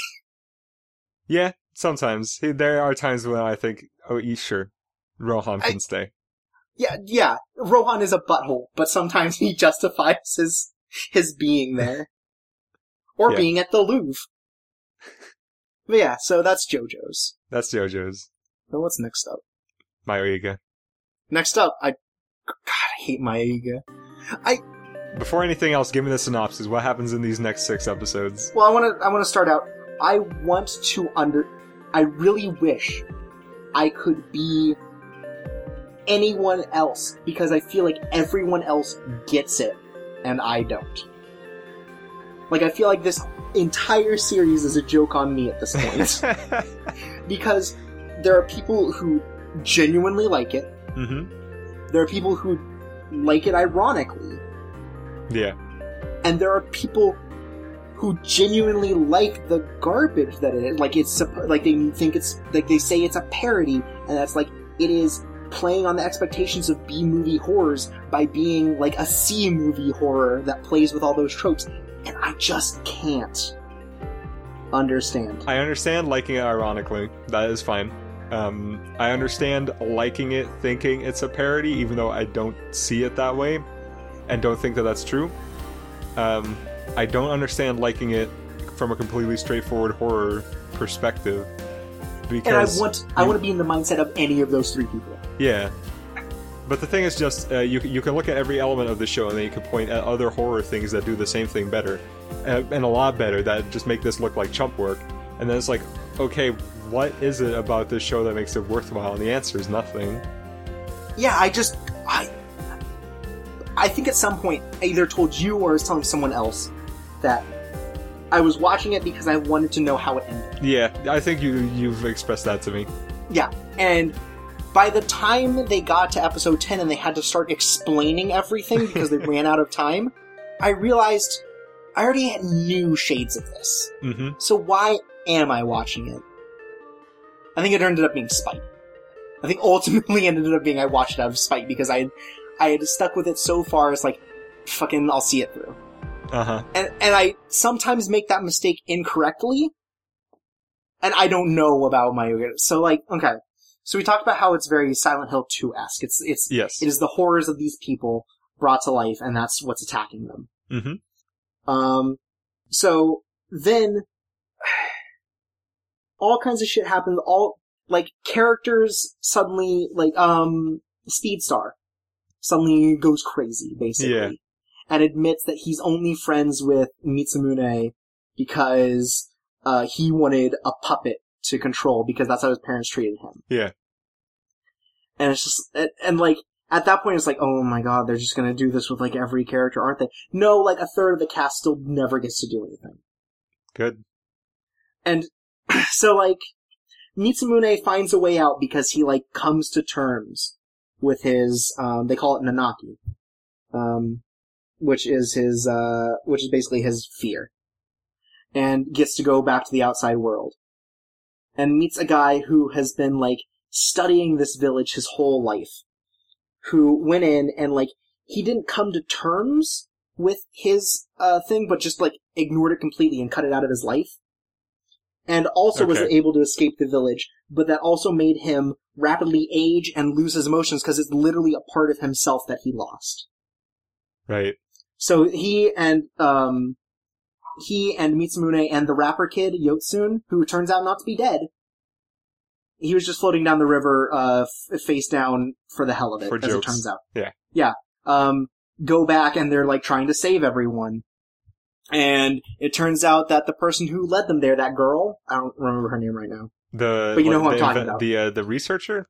Yeah, the researcher. Okay, right. Yeah. turns out that she's the daughter of the guy who's been studying this village because she doesn't want him to die and so she's been trying to figure out how to like get a whole bunch of people together and get their uh their nanakis going so that she could try to summon her dad's and bring it back to him Whatever, and then. Speed and then Speedstar turns like super evil and gross and possessive and then he gets better and then he gets like vored by his grandma nanaki there's just like Could you redo that but use a different word? he gets eaten by his grandma Thank you. and it, and it makes him appear outside the village. There's just, ugh. And then by the end, it like the whole message that it tries to bring up. So a whole bunch of shit happens off screen, doesn't matter. But by the end, it's like someone brings up the point that's like, you know, everyone has problems that they don't talk about. You're not actually alone in the world, and you can talk to people about these problems. Which, but not sure, these whatever. people. These And people are was- crazy. Fuck 'em. And it's like, sure, whatever. But then another person goes, actually, fuck that. Some people can't deal with them, and that's why I'm staying in the village. And then like 10 other people are like, sure, let's stay in the village. And most of them are people that just didn't have a part in the story regardless. so, whatever. And then some people stay back to research or whatever. Cause it's like, if you stay in the village too long, you'll just become one with your Nanaki and turn into a monster. And they're like, we'll figure out a way to not do that so we can live in isolation forever. And that's how it ends. Bummer, man. There's just, I, I, so, there are people who got into it and bless their souls. I'm glad people had a good time. I'm glad some people had a good time because I absolutely did not. Yeah, me neither. I, I had zero fun with it. I enjoyed basically nothing past like episode one of it. Just like this, this complete mess of a narrative and th- there was just no payoff for me, ultimately. It just seemed like a lot of shit that they just threw at a wall and it's like, oh, it's over.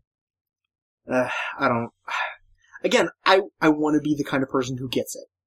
But I don't get it. And I, I get liking bad things or things that are, you know, I get liking things ironically. That's not a thing that I don't understand.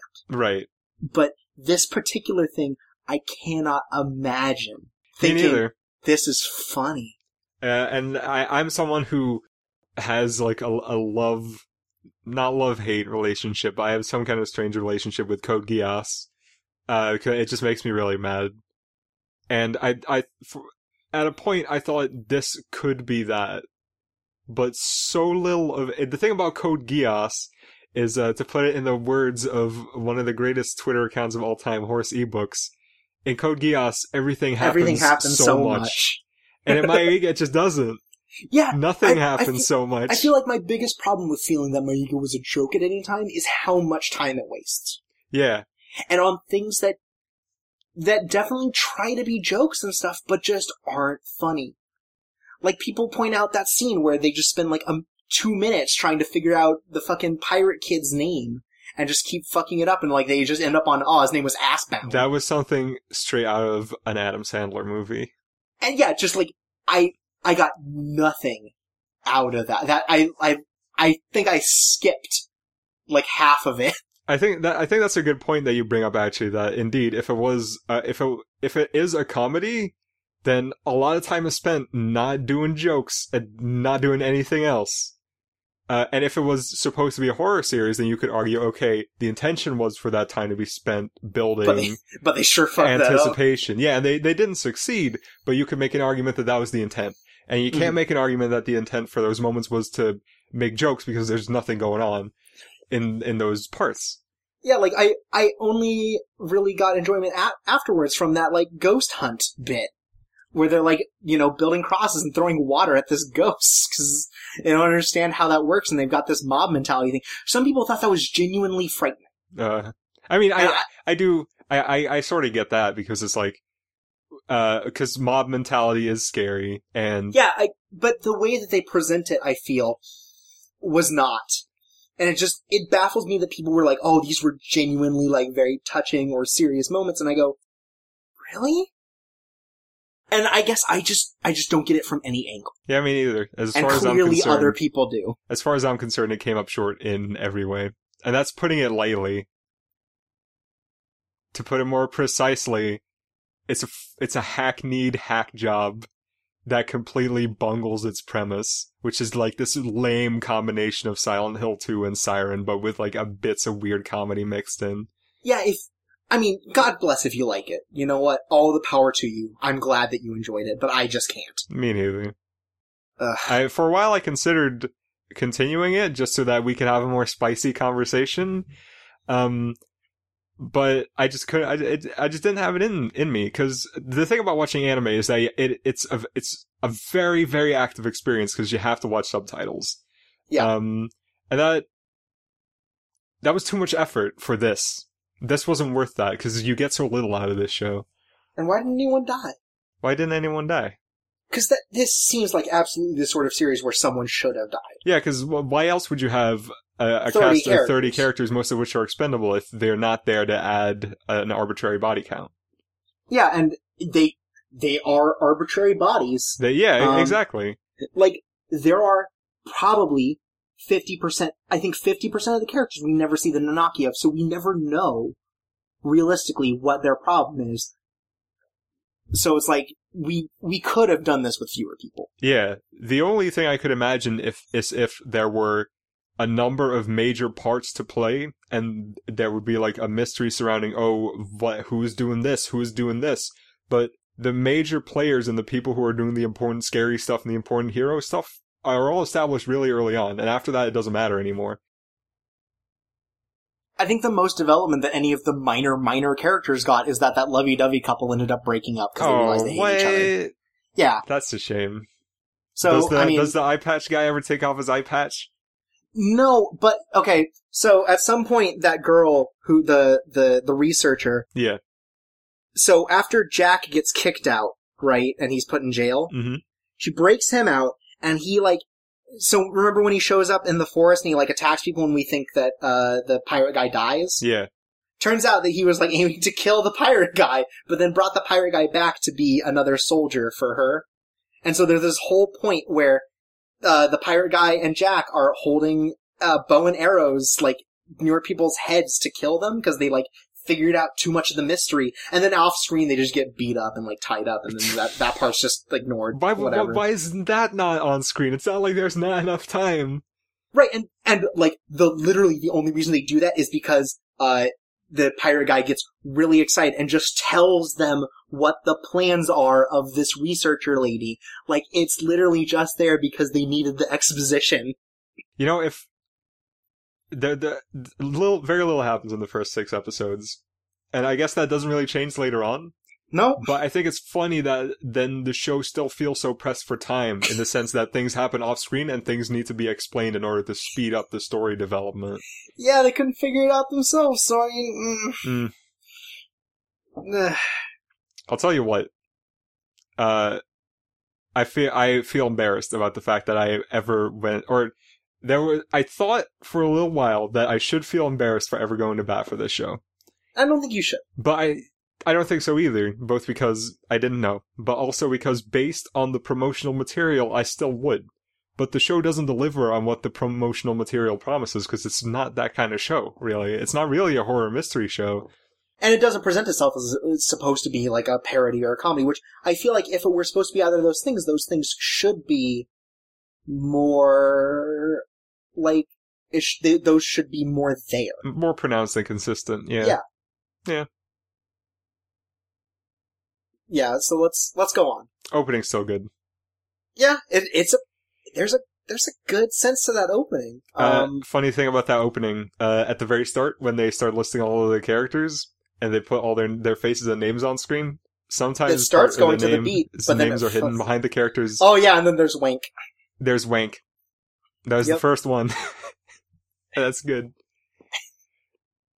Ugh. Anyways, tell me about something you liked. Uh, Space Patrol Luluco. Space Patrol Luluco. I think uh, I, we ended the preview episode, or not the preview, the mid-season review episode on me saying maybe I'll drop it, right? Maybe because it was the end of whatever they considered season two or whatever. Yeah, no, it was when they introduced the like uh, the Kill la Kill insert, basically. Right. And I was like, you ah. did talk about that. I don't know how I feel about that. Um, but that ended up being not really important, and actually there ended up being a lot of trigger reference stuff. Right. I heard it's very much like a weird victory lap. Yeah, it is. Uh, there's a um a, a um uh God, Little Witch Academia little ep- episode. There's a part Which also ended with the announcement that the Little Witch Academia anime is happening. The final shot is Luluco becoming like this renegade space cop, sort of like Dog the Bounty Hunter, but in space. Right. And then she she's riding a gun through space, and then the girl from Little Witch Academia show up and they high five, and then it's like, "See you next." Trigger animation. like the passing the torch. Sort yeah, pretty much. That was cute. I'm really looking forward to that. Hey, that's an Yeah. announcement. Why didn't you mention that in the news? Oh, you're right. I don't. Did we talk? I don't know if we even. I don't remember. Little Witch Academia is getting like a 26 episode TV show, and I'm excited. I don't think they announced how many episodes, but yeah. I think they said two seasons at least, but, But yeah, so I, I didn't talk about that because I'm sure we were going to bring it up here. uh, but yeah, there's that, and then there's also a part. There's already a character that's basically Inferno Cop, but then at one point Inferno Cop himself actually shows up. Um, and then even beyond that, what ended up happening is that the whole story almost plays out like a hyper condensed version of Tengen Toppa Gurren Lagann. Okay, which all, a lot of people from Trigger worked on. Yeah, and that it's that same sort of uh, story where it just it starts off in a small town, pretty much like completely um, like uh, divided from the rest of the world. That's not really part of the story, but it might as well be. And the story Okay. escalates and escalates and escalates and escalates until it's about the fate of the uni- fate of the universe. Um, and then the, the final episode is Luluco riding on the front of her pirate mom ship doing the Gainax pose, cause, cause, pose, cause of course. Right. And then, uh, Luluco, Luluco, at one point Luluco dies because she gets betrayed by her partner. Is that uh, the zombie lady? No, no, no, that's the, the suave looking kid. Oh, the blonde guy. Yeah, it turns out he's evil, but then uh, at a, at a later point he's not evil anymore, and then she gets revived, and then to their hearts form together into one big crystal heart, and then they both shoot a laser, and the laser defeats this super black hole dude, and that's the end. Um, and I think on the whole, I really liked it. Okay, that's cool. I hear that. I fear that that's an opinion that a lot of people have if they saw it. I think it's probably my favorite Trigger show. The favorite show Trigger ever put out. I still like the first Little Wi- Witch Academia movie better, but for TV shows, it's definitely their best one, I think. But as a TV series, yeah. Yeah. Um, it had a good, energetic, uh, and decently varied cast of characters. Most of them were pretty one note, but they still managed to, like, wring a good amount of jokes out of all of them. Mhm. Um, like, for example, uh, the, uh, the space cop type character, Over Justice, also turns into a skeleton gun at the end. But, and all the guns in the show, uh, like, say a quote every time they fire. So, for example, uh, when Luluco turns into a gun, it says, fight for justice. Mhm. And he does that too, but he's a machine gun, so the quote keeps starting over and over and over and over again every time he fires a bullet.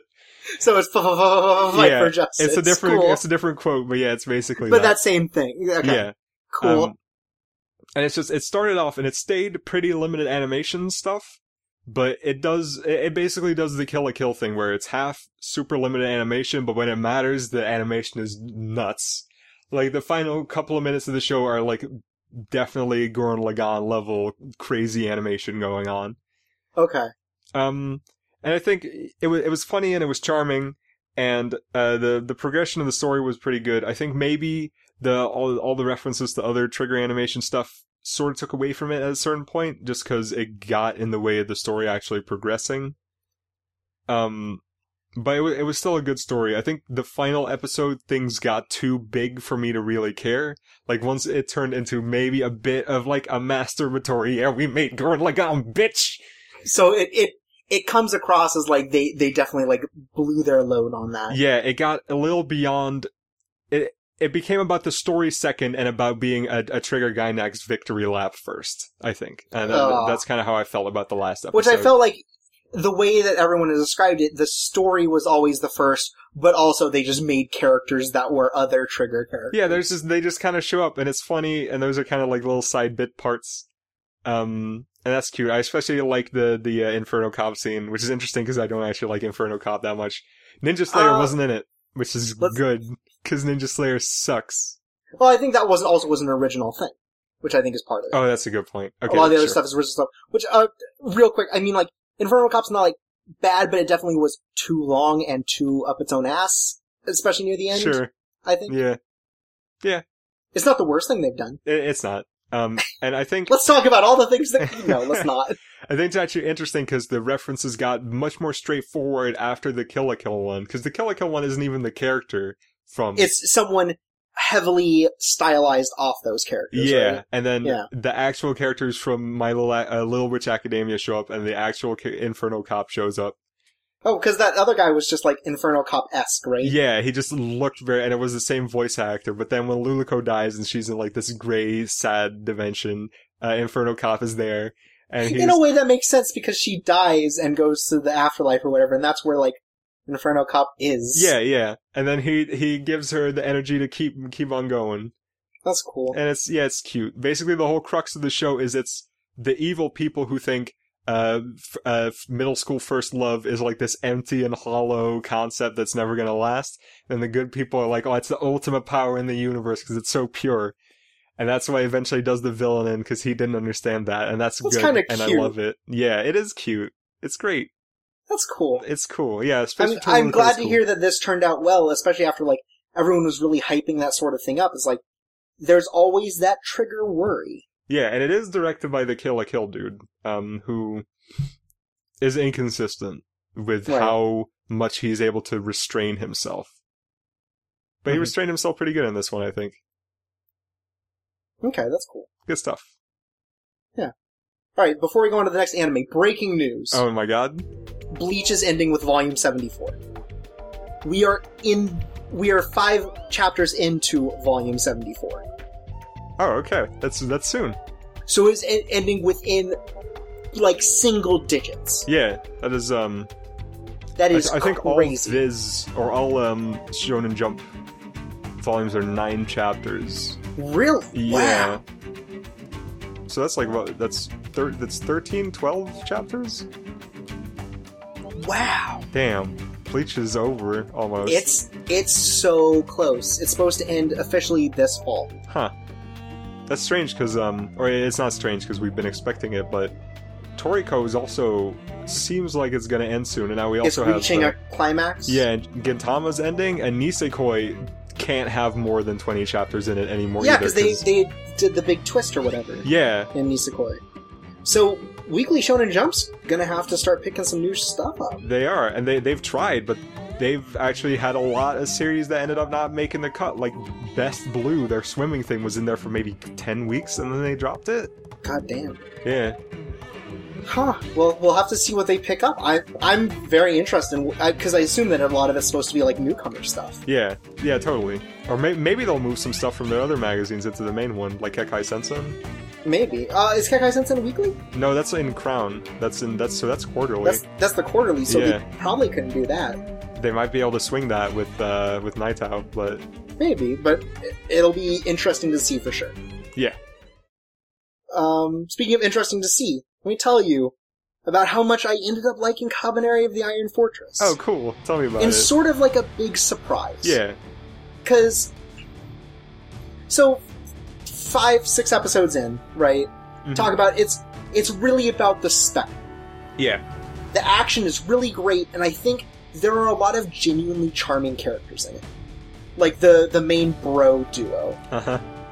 Because I, I think I talked about the scene where it's like, as when it turns out Ikoma, the main guy, has to get blood. His bro's like, yeah, it doesn't matter if it's from a dude, right? This like big no homo thing, and like that, there's a lot of charming things to that, and like their interactions are really like they feel genuine, Okay, that's cool.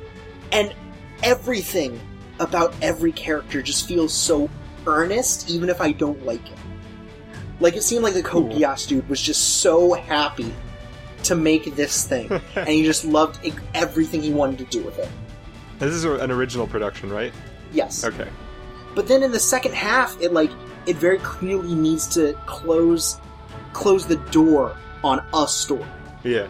and so it introduces a villain that I really didn't like because he is the most shonen villain of all time. What type of shonen villain? Because they come in many varieties. Unsympathetic. Oh, okay. Oh, that's just like simple kind of complete monster sort of thing.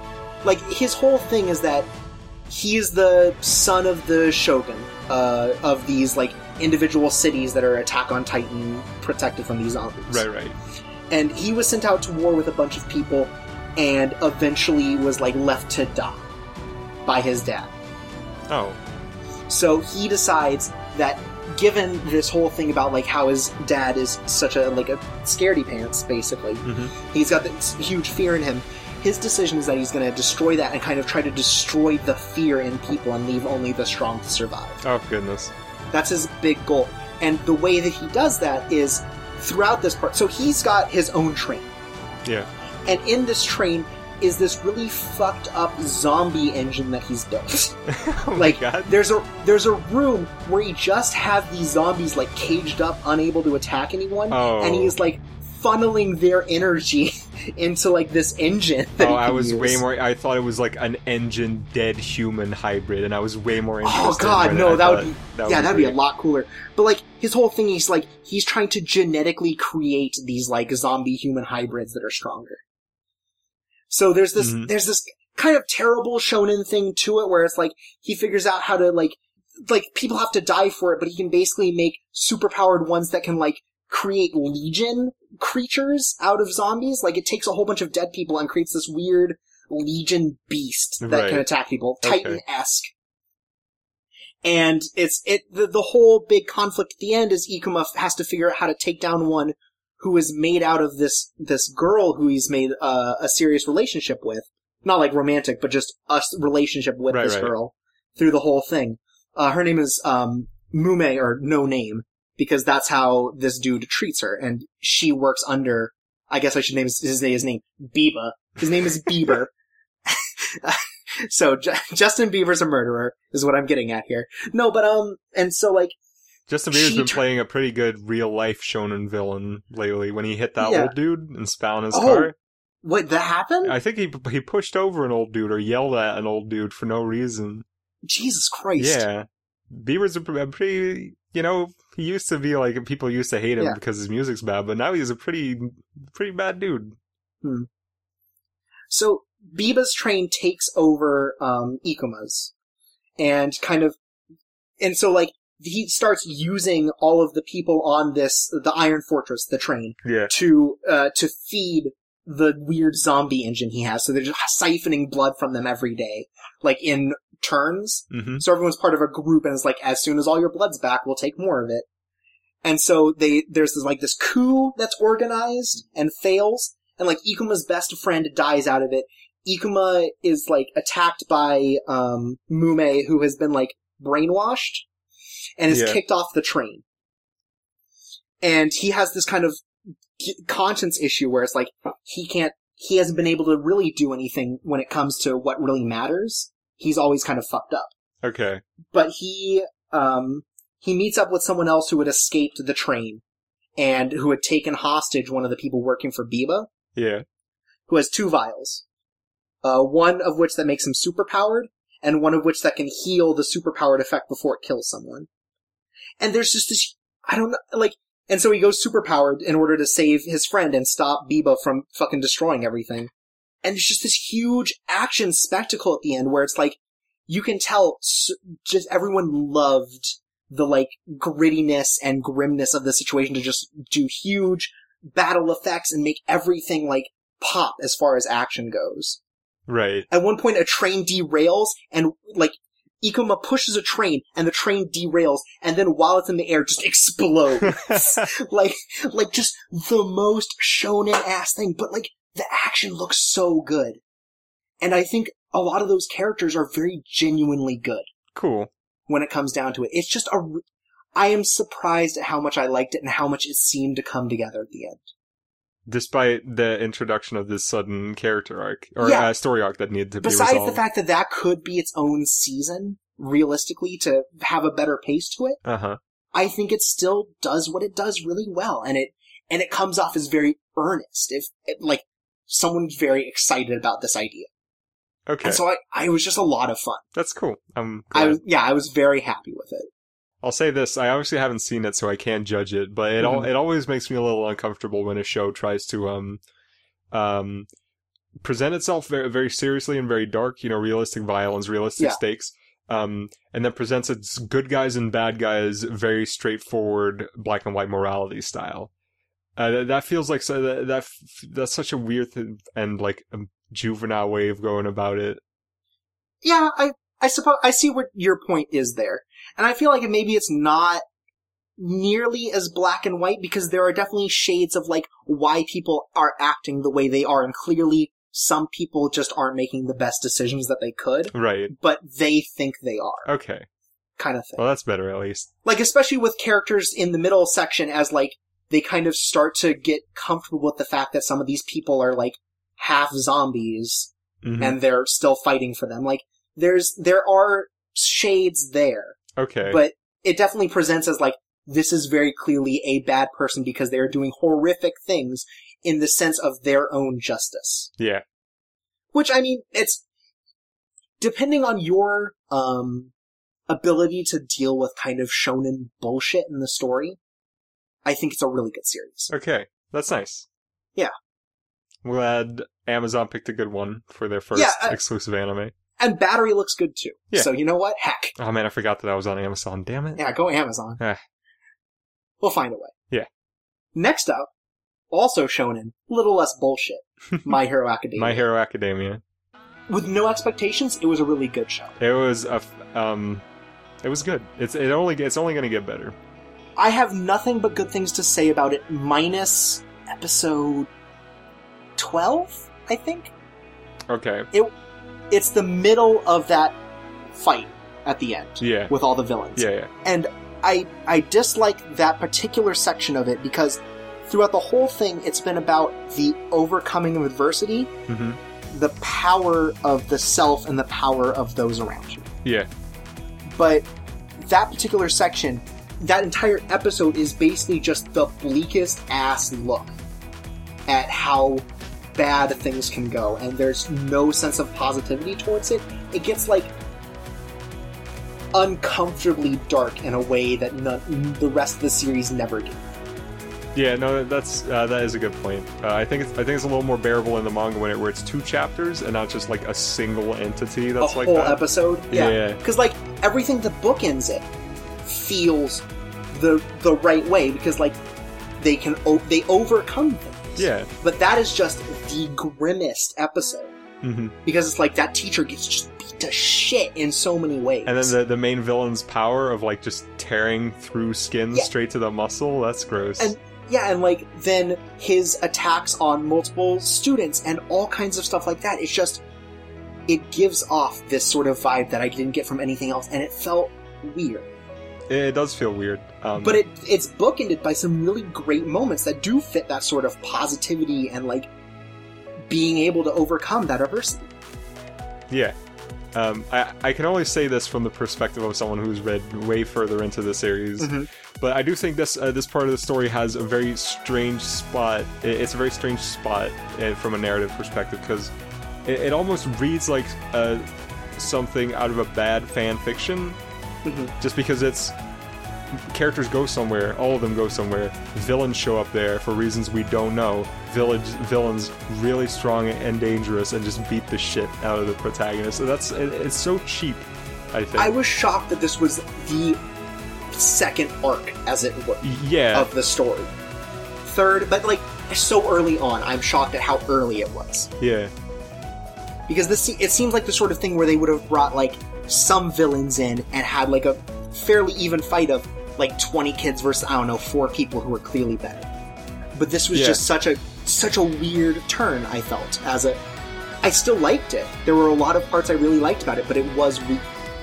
it's interesting because it's uh, you can draw parallels between that story arc and a story arc that's maybe like 300 chapters into One Piece, where like a bunch of characters who are clearly like way above the league of the main characters show up, who are the henchmen of people who are even more outside of their league. And that, that is a weird thing to start a story off on, yeah. I guess in a way it's like it develops. I mean, I understand why it's there. Yeah. It, it makes a lot of sense because it's like, oh, this isn't just fun and games. There are some serious ass villains out there. There are stakes, yeah, but it, it almost ma- it makes the world too big to start things off with. Yeah, it presents every villain basically because they're also the people behind the TV screen that we don't know about. Yeah, and these guys, like these guys, just destroy most of the uh most of the young kids, and these are only the lame henchmen, you know. Um, well, they're, I mean, they are strong henchmen, but they are henchmen nonetheless. yeah, So yeah, it does seem weird, but I, My Hero Academia is just good Yeah. though. I want to say one more thing. Uh, I think it's funny that uh, the the uh, in light of recent internet humor.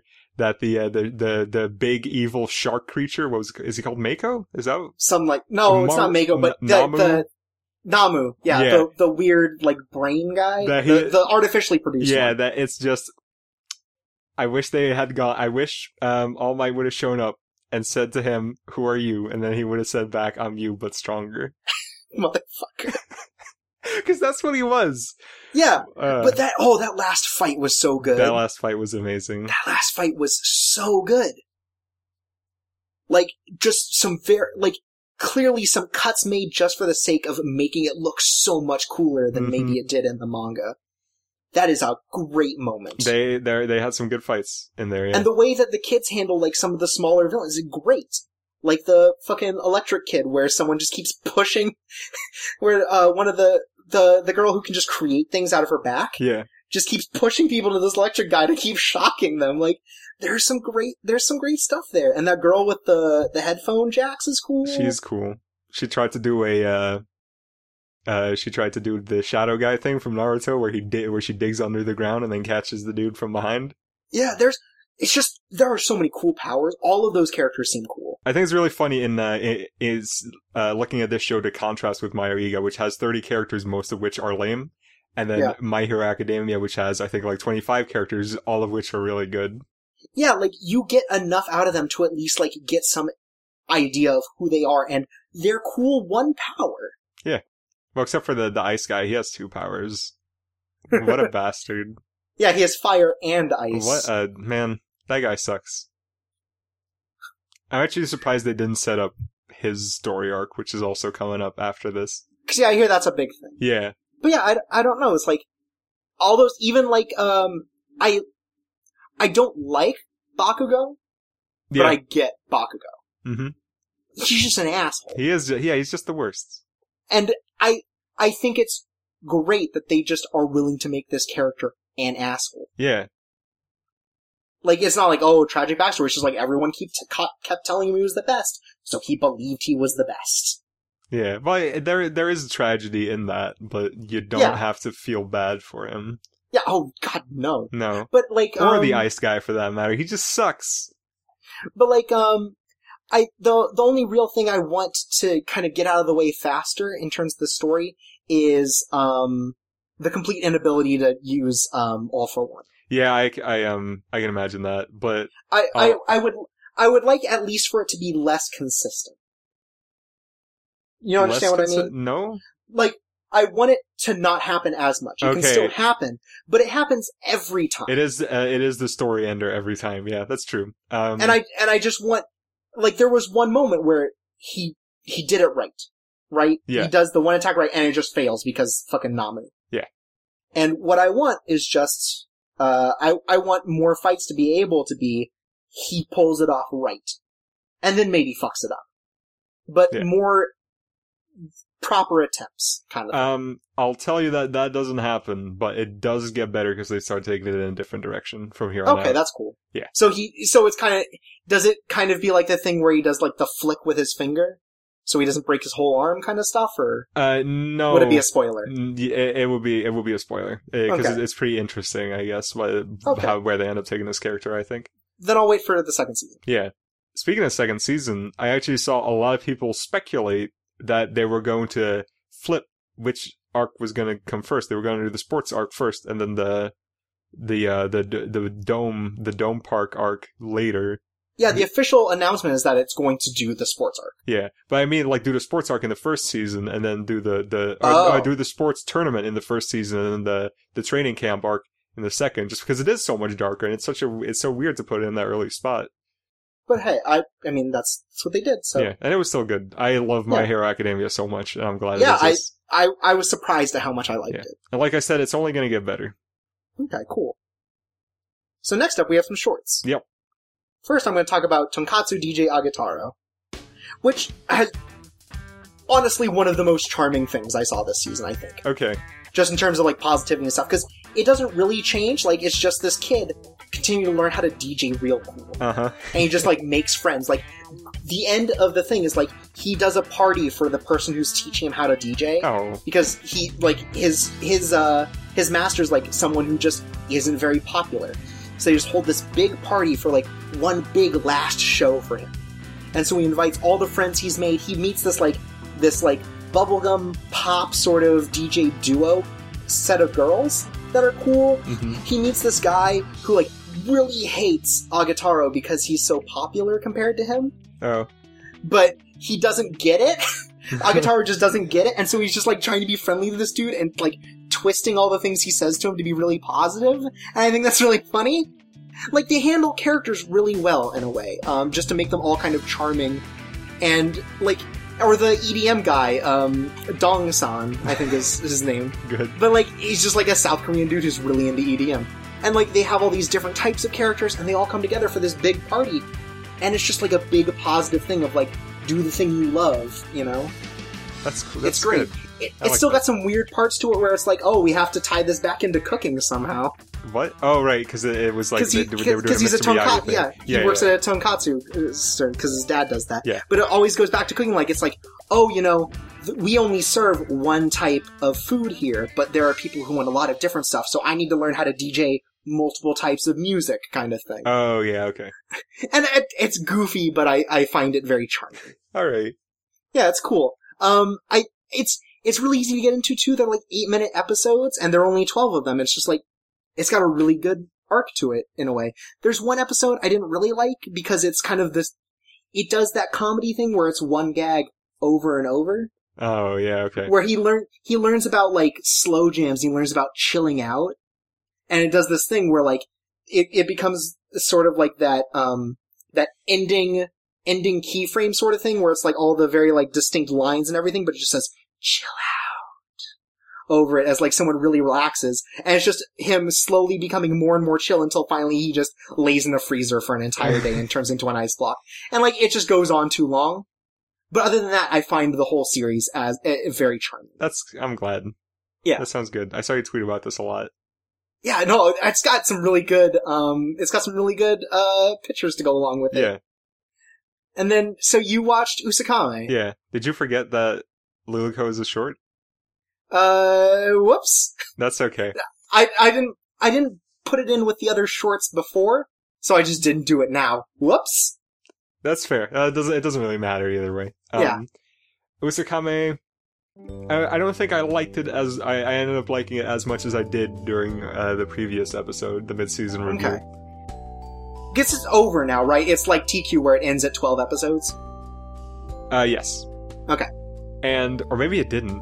That would be. I think it's over. That would be. Yeah, I think so too. The final episode definitely uh, had a lot of closure to it. Okay. And Just I think um, I think the problem is that it's it, it did try to uh like tie too much of a narrative around it, but it wasn't really a, a, an interesting narrative by any means. And Okay. so it it was basically a lot of time spent actually putting a story forward where there should have just been jokes.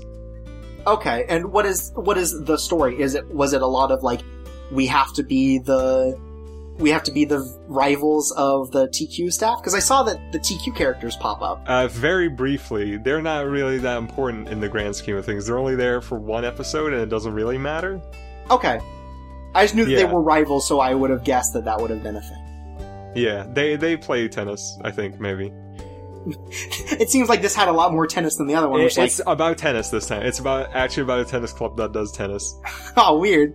Um, and I think the crux of the story is basically imagine just the mo- the most simple uh, three year high school, or I guess one year of high school sports club story. Um, Okay. But like hyper condensed to the point that it's its own joke. Okay, Because the final episode is all about. Uh, after all, we've been together with the club. Now it's only us. The first years here all on our own, and it's like, I barely, I barely even know these characters. You know? okay, Um, Yeah. yeah, and it's just like they they tried to put in what were either genuine, heartfelt moments or moments that were jokes, like trying to make fun of those heartfelt moments. Which uh, at first that's a little mean spirited. Come on. yeah. Um, I and I guess if you were going to differentiate yourself from Teekyuu, you would try to do something closer to heartwarming. Yeah, I, yeah, I guess so. Um, and I just I just think that kind of falls flat. Mhm. and uh, the strength of the jokes definitely uh, went down as the show went on too. Because before Okay. before they were definitely not Teekyuu style non sequiturs. There were jokes that had punchlines and setups, and setups, yeah. even if it was only like in the most tenuous sense possible. But it was a more proper joke. It was more of a proper joke, and they kind of nixed that a little bit by the end, where it definitely became more uh, of just goofy non sequiturs, which it had had the whole way through, but there was a balance between those two, I think, and by the end, it was just that. And because the show is a bit slower paced than Teekyuu, it makes the bad jokes uh, last. Stick more. Yeah.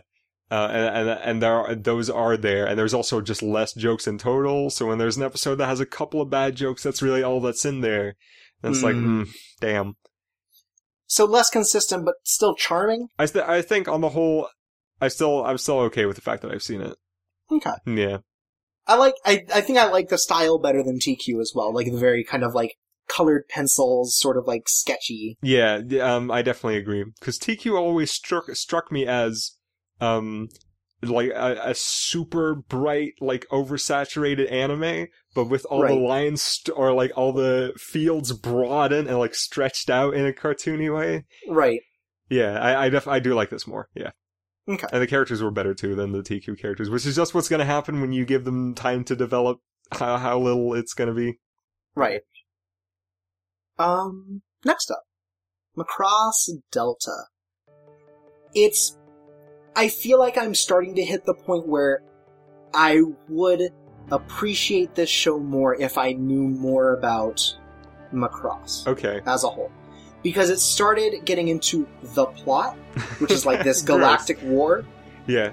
and it's it's got a lot of stuff going on where I feel like they're starting to throw terms around that I would understand and would mean something to me if I knew what Macross was. Okay, but are those core to understanding the plot? I can I can make enough leaps to Hmm. guess at them. Okay. Be- they sort of explain them like they talk about the proto-culture, which is the original civilization that spawned every other civilization in this galaxy. Okay. but there's clearly a sort of mysticism towards it because like so these songs that uh, each side of this army is u- or this side of the war is using power up their races and stuff in particular ways Right. so in the case of the villains it's this very operatic sort of performance that not only makes the the race of aliens stronger but also like causes a sort of like berserk status in regu- and other people Okay. and the whole part of this plot now is that they have unearthed this proto-culture spaceship that has allowed the amplification of the song to be stronger when they use it. Okay. And more or less the the the idol group Walkure exists as their music acts as a counterbalance to it. It it powers their pilots up and stops the berserk status. And it's this weird back and forth of sort of these musical styles. It's, it's in some ways it very feels much a lot like old people versus young people in terms of how the music goes because one's just like very operatic and the other and they talk about how trashy and like disgusting the other music is when it's this idol pop thing it, it seems so like damn kids these days I like about I. I like that as a story element. yeah i think i think it's kind of funny because they keep talking about get that garbage music off you need to get the new but um yeah and like there are these ruins on every planet that the protoculture has left that also help to amplify there's and there's this weird reaction and they use the term deculture a lot that i don't i still can't figure out if the, i've always understood it as a catchphrase of macross but i've never understand the actual importance of it whether or not it refers to like the current culture or what. I'm not positive. I don't know. yeah there there are just things i don't understand about parts of this universe and clearly they are the same universe because one one of the characters says i have been listening to the macross bands all my life and goes through all the series and all the singers and they all exist within the same universe Okay, and is there um are there story ramifications from past Macross series that you think affect this story? Like, is it in any way a direct sequel? I that that I can't tell. I don't know the timeline and I don't know what they would have done. But like there are very clearly like ramifications of things from the past Right. that affect this particular planet and that's why they want to go to war with everyone else. But I don't know if that's related to previous Macross. Well, and it sounds like you're not equipped to review this series, Mister Away. So You're- you're right and maybe I shouldn't. But no, um, I still find it a lot of fun though. okay, Like they they've started focusing a lot more on discovering this mystery, which helps fill in some of the blanks. And also, like, there's a lot more battling, there's a lot more singing, a lot of the, those parts hmm p- pop up more, and definitely a lot more of the emotional core. Like, they have killed off a major character, and like, it, it felt like, oh shit, this is like a serious thing. And I think that's okay, even in something like lighthearted like this, because it's very real about war in a way Okay. and this and this conflict but also like and it it's weird because i feel like it knows what it wants to be but also sometimes it's like it's very seriously about war and then a giant robot pops up from the like their spaceship turns into a giant robot and shoots a giant laser. Like kind of these weird goofy parts of robot shows. I mean, I think when you have a show where idols are there, Yeah, and I- yeah, it's it's it's a weird thing where I think they know the balance they want because it does hit dramatic points really well and it hits comedy points really well, but sometimes it just feels like it goes very far in a particular direction. okay, If you understand what I mean by that, like I do. I do understand what you mean. Yeah. okay. And that's that's kind of my feeling so far. Like we've just gotten into the plot, and I think it's another, it's one more core. hmm There's one more season to go of it, and I hope that that helps start to fill in more of the blanks of what's going on in the story. I hope so too. But uh, you're definitely making it sound like something that is not made to be accessible to the newcomer. And it's weird because it's been, I don't know, 10 something years since the last one. You'd think it would be a bit more accessible. Yeah, And I don't, I just don't know. Uh, I, I still enjoy it though. that's good. So, I mean, it's doing something right. nice. Speaking of doing something right, you really liked Tanaka-kun. Tanaka-kun is it, it. It made me reassess what I think a good comedy anime is because this set the bar so high. Does it, or does that include slice of life or just comedy? Um, yeah, I think just comedy. Um, Okay, so, so, okay. So it's not a particular type of comedy, it's just comedy in general. It's just, uh, yeah, it's just. Um, I, w- I wish I could be less short spoken about it than I was last time. I don't know how much better I'll be able to go into detail about it. okay. Um, but it's just it, it has a balance of uh, set up punchline jokes, non sequiturs, and um, I, I don't really know how to properly explain it. Jokes where the setup and the punchline are sort of the same thing. Um, okay. uh, it's just it's great at pu- just putting something on screen and making it funny. I think, and some, Okay. sometimes that's just a character doing nothing for slightly longer than they really should, and then the title pops up. Uh, Okay. And other times it's just the big excited excited little girl character uh, saying "I'm Miana" and then being a bullet and flying across the screen. What? Yeah, that. Yeah, Okay. it's just um, it's just it's it's got a, a sense of humor that I appreciate as someone who has in his life uh, consumed a lot of comedy media and gotten to the point where maybe the most straightforward delivery doesn't do it for me anymore because I've already seen that so many times. And then this feels like it, it veers slightly in that direction of like internet comedy where the joke is that the timing is slightly off, you know? Hmm um, and that's just good. And and, and I think it, it works as a slice of life show really well. Also, um, I think all the characters are neat. They all bounce off of each other very well. Uh, there, there's a good balance between all the characters, and hmm I and I like that all the characters have something about them. Uh, so like Tanaka, his thing is that he's really tired all the time. Um, uh, Ota, his best friend, his thing is sort of that he's uh, k- kind of difficult to ever really get a, an emotion out of him. Then there's this other girl whose big thing is that she's uh, she's like the big the the popular girl in the class in class. But it turns out that secretly she is like the, she's a big loser nerd on the inside, and she hates like putting up that fake persona so much. hmm And then in the end, uh, it seems like they're gonna lean in the direction of, oh, you should you should just keep doing the persona thing because that's what that's what works for you.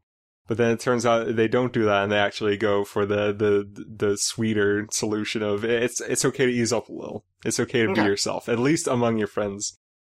And and that's good. And there's a pervading sense of that in the show of it's okay to be you. Okay. But in a, Well, in that's a always good. that that is always good, and I think it does it in a better way where it usually does uh, does that sort of thing where Except that Tanaka-kun is a terrible person. he is a terrible person, and they they don't um they don't shy away from admitting that. Like they've there are very much moments where it's like, wow, this is not okay. Like we're having fun, but actually Tanaka sucks. um, but it, it just goes about that. Tanaka needs to be a better person. He does. Um, it goes about that sort of thing a lot better than other shows, or at least other anime that try this sort of thing. Because usually, for example, Persona 4 does that same thing, but with Persona 4, it's like, it's okay to be yourself if you're already really cool. okay, Yosuke is not already very right, but he has this, he has the good hair and he has the sweet jackets and he is personable and he know, he has friends and he knows how to communicate and he loves Nickelback. and he loves Nickelback. And I mean, Teddy is also not a good person. Okay, no, that's it. I mean, it's not okay to be Teddy, but all the, it's extremely not okay. you get what I mean though, right? Yeah. Like, No, I understand what you mean. They all already have sort of a place, they, as it were. yeah, and they have genuine shortcomings, but that's okay because that's human. Um, Yeah. and I, I like the way uh, it goes about uh, the idea of gay relationships too, even though it skirts around the issue a lot. Okay. Um, the idea of Tanaka and Ota being in a, a gay relationship because they rely on each other so much is basically treat is it's sort of treated as a joke, but it might as well be real. I guess is the best way to put it. so it's um, kind of the it's it's the sort of thing where a lot of people go, "Ha ha, they must be dating" as like a joke thing, or Uh, no, it's more like, wow, Oda, I rely on you so much. I wish you were, I wish you were my husband. but but also there's like an edge of reality to that, and it's uh, Okay. between them. It's very much a will they, won't they sort of thing, I guess. when um, the slide whistle plays. Yeah. and but then there's two other characters, Miyano and Echizen, um, who basically have who are in a relationship, but it's the series skirts around it a lot.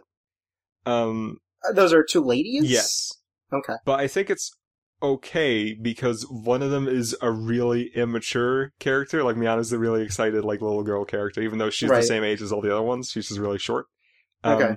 And it makes sense for her to not realize that she is in love with Echizen. Okay. Uh, and in that sense, I think it's it's good. They have a good relationship. In the fir- at first, it seems like it's going to be like, oh, they're gonna, Very baity. yeah, uh, yes, yes. But then eventually, I think it really becomes more clear that there is something there. They just don't realize it themselves yet, Okay. and that's good. Um, and it, it was charming. It, it was presented really well. Uh, it looked fantastic. I think animation was on point the whole way through. That's weird because Silverlink Um, usually sucks. Silverlink does usually suck, yeah. But this is, um, I guess they they had the time or the money or a combination of both. Or Or the fact that a, a person sleeping is very easy to animate. it is easy to animate, but there are, are a lot of parts where they put a lot of uh, a lot of effort into the animation and a lot of um a lot of thought and creativity into it too. Like there's a lot there's a lot of neat stuff. Like for example, I think I actually got two jokes mixed up earlier. But for example, there's a part where um two characters are talking about who might have done something. And it's like, could it could it have been Miyano, the little excited girl? And it's like, no, that doesn't make sense. This wouldn't be something she'd be able to pull off. And then, uh, like a pog of her like screaming rolls across the screen, and it's yeah, they just find a lot. Of, they're very creative with their gags. Okay. Yeah. That's cool. It's a lovable little show, and I highly recommend it. Cool. I accidentally put this second one on the list twice, so let's ignore it for a while Oh, okay. and talk about the other slice of life comedy series, get, Flying Witch. Okay. You start. I liked Flying Witch a lot. Me too. It was really good. And I, I, I, I want to bring this up on the podcast. You, I think at some point said that it wasn't that it didn't do anything for you, Yeah, but it was you.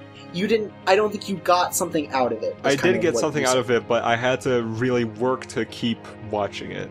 Um, Okay. And that, So I feel like you said the same thing about Snow White with the red hair. Yeah, exactly. It's the exact same idea. Yeah. Okay. But then I went back to it.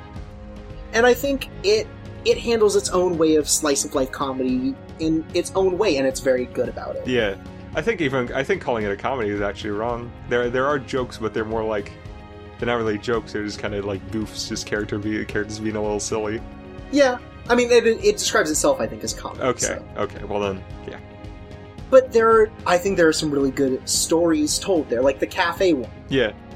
Even though it's two episodes, like things happen there and they're different for each episode, and Mhm. like just like the the the little sister character is maybe a little too pervasive for how kind of annoying she is. She I don't find her annoying, but she is um She's pervasive. she is very pervasive and she is a little bit not a real character. She is there to be the cute little sister for the most part. And a reactionary. She is very reactionary, yeah. And she's there um there are moments with her that are still charming. Though. yeah. It's just I think the rest of the cast kind of outclasses her in terms of like good characters for that set. Yeah, all the other characters have more depth. Uh, she's like, uh, she. The thing about her is that she's always cute and she's always excited, even in situations where maybe it makes more sense for her to be confused or scared. Yeah, Because it's always nice to have a, a cute little girl being excited around, yeah. and that's the Because. I guess they have um oh goodness, I'm gonna mess up all the character names. Is it uh I the the pigtail girl, the one with the braids. I don't know. I'm Ugh, really but you know what? Uh, I'm gonna look up I know. this Yes, real. the the friend. Yeah, the friend who is basically there to be that sort of like ugh reaction. Yeah, there's the stick, the stick in the mud, the outside anchor. yeah, it's it's definitely this case of like she's there to be like, oh, this is kind of weird, actually. Like the like the the episode where they're doing cooking. Yeah. I really liked that episode. That was a good episode. Uh, it, it was very distracting though, because all the classmates in the background were uh, 3D models. and they didn't move enough, so it's now. They didn't by the way, move her at name's all. now. Okay. But um, yeah, they didn't they didn't move at all, and so sometimes it didn't pop up as much, but when it did, it really did. Yeah. But that episode was uh great because it's like it it is not magical, but there are magical elements to it that help it stand out, like the whole like witch's finger cookie thing. Yeah. Which I think is a really funny gag where they they build up this whole thing and it's like, oh, you know, oh, this it's supposed to be for good luck and stuff. So while we cook all our other food, we'll take care of this. And then it comes out and there's this weird, like, grotesque, realistic finger that they've got Yeah. baked there. It's like, I don't want to eat that anymore. And then, she, like, the Makoto tries to offer to other people, and they're like, "Is that a just that's just a finger?" And so it's it, it, there are charming moments that, or the fact that they just forget to make rice because they're so caught up in kind of teaching now how to cook. yeah. Like these very like not really punchlines because there's no setup, but these like realizations to their lives that are like, oh, okay, Yeah. you know, that's or the and like just parts of when they really get into the magic are cool, like the the whale. hmm I think that might be what ended up um, sort of pulling me back into the show is that there was more little, no, not the whale segment, but in general, just the little magic vignettes about magic. There were more of those in Mhm. the back half of the show than there were in the first half, and I like those a lot. Yeah. Like the uh I don't remember if this was during the first half, but the like the one where they make those candies. Candies? Or the like the treats, where it's like they magically possess those like pocky sticks. Oh, right, yeah. So that everything becomes hilarious or everything becomes really sad. I think that was the second half, yeah. Okay. And then like the da- the dad eats all of them and just can't stop and like for hours is just like going between laughing and crying all the time. Same. And it's it's it's pretty great. Yeah. Like, and or like the the one where they're farming and just like picking stuff and just like the little girl's like, "Ah, this is cool. I want to be a ninja when I grow up because I'm up in the trees doing cool stuff." It's like, "Don't you want to be a witch? I'll be a witch ninja." Whoa. and it's like really charming and also uh i because it seemed like the crunchyroll subs didn't want to stick to like giving the dad a very thick southern accent i decided to check out some other subs for the show and Uh-huh. that is impenetrable in in one particular subgroup because they go so hard on this like Yaldav kind of thing where it's Uh-huh. like a lot of contractions and like broken sort of like English in the subtitles. I had this issue with um, Dimension W too, where I looked it up because someone very clearly had an accent they didn't want to sub it, and someone subbed it as Australian American, Okay. and so it's just like fifty percent slang that you kind of have to like take a second. What the fuck are they talking about? Crikey Domino, mate. 8 out of 8. Yeah, right.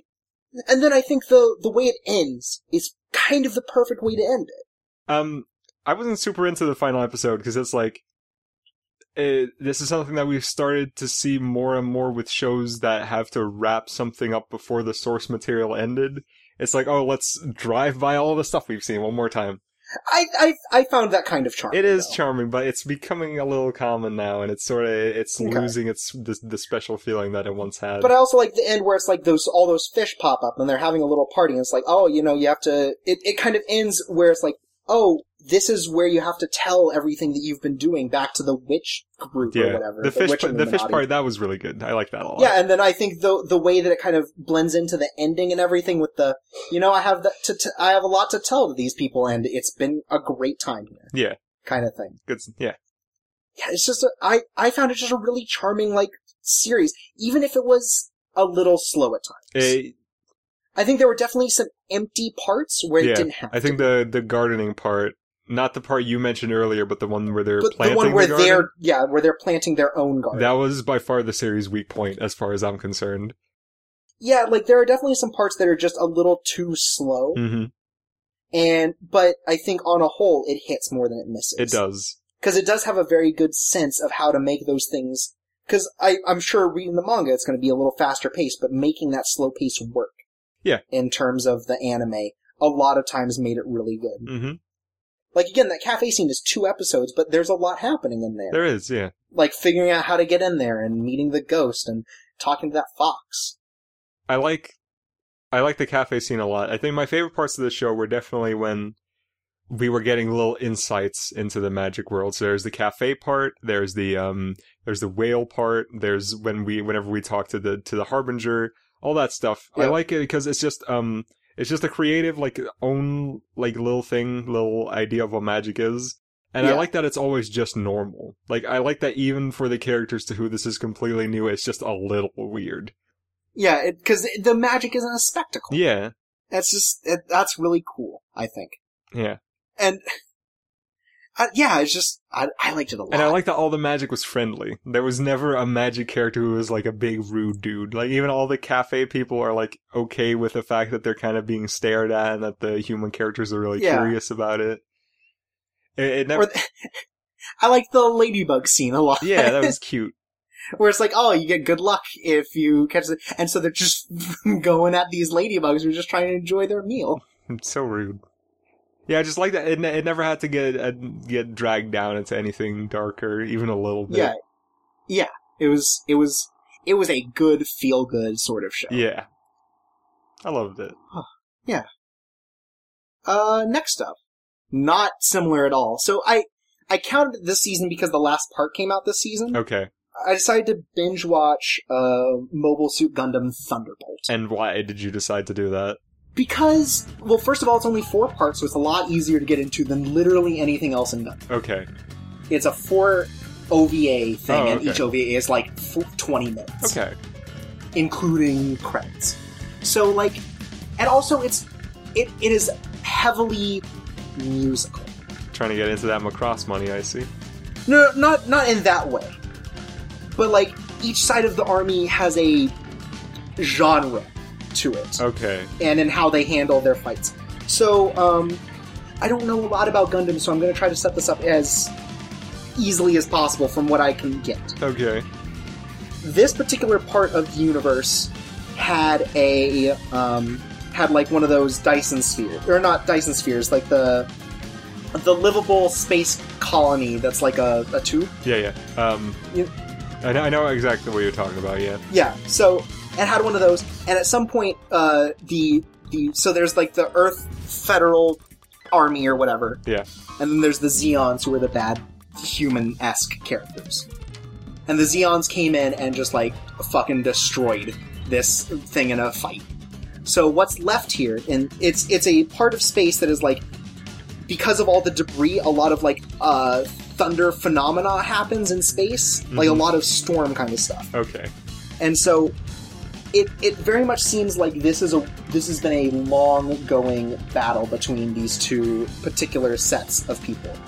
Cuz there's kind of the Earth group who slowly just tons of people have been killed on there. So like people are constantly moving up ranks when they're not ready and they constantly have to bring in kid soldiers that they send off When the robots fight, that inevitably die cuz someone has to pilot the robots.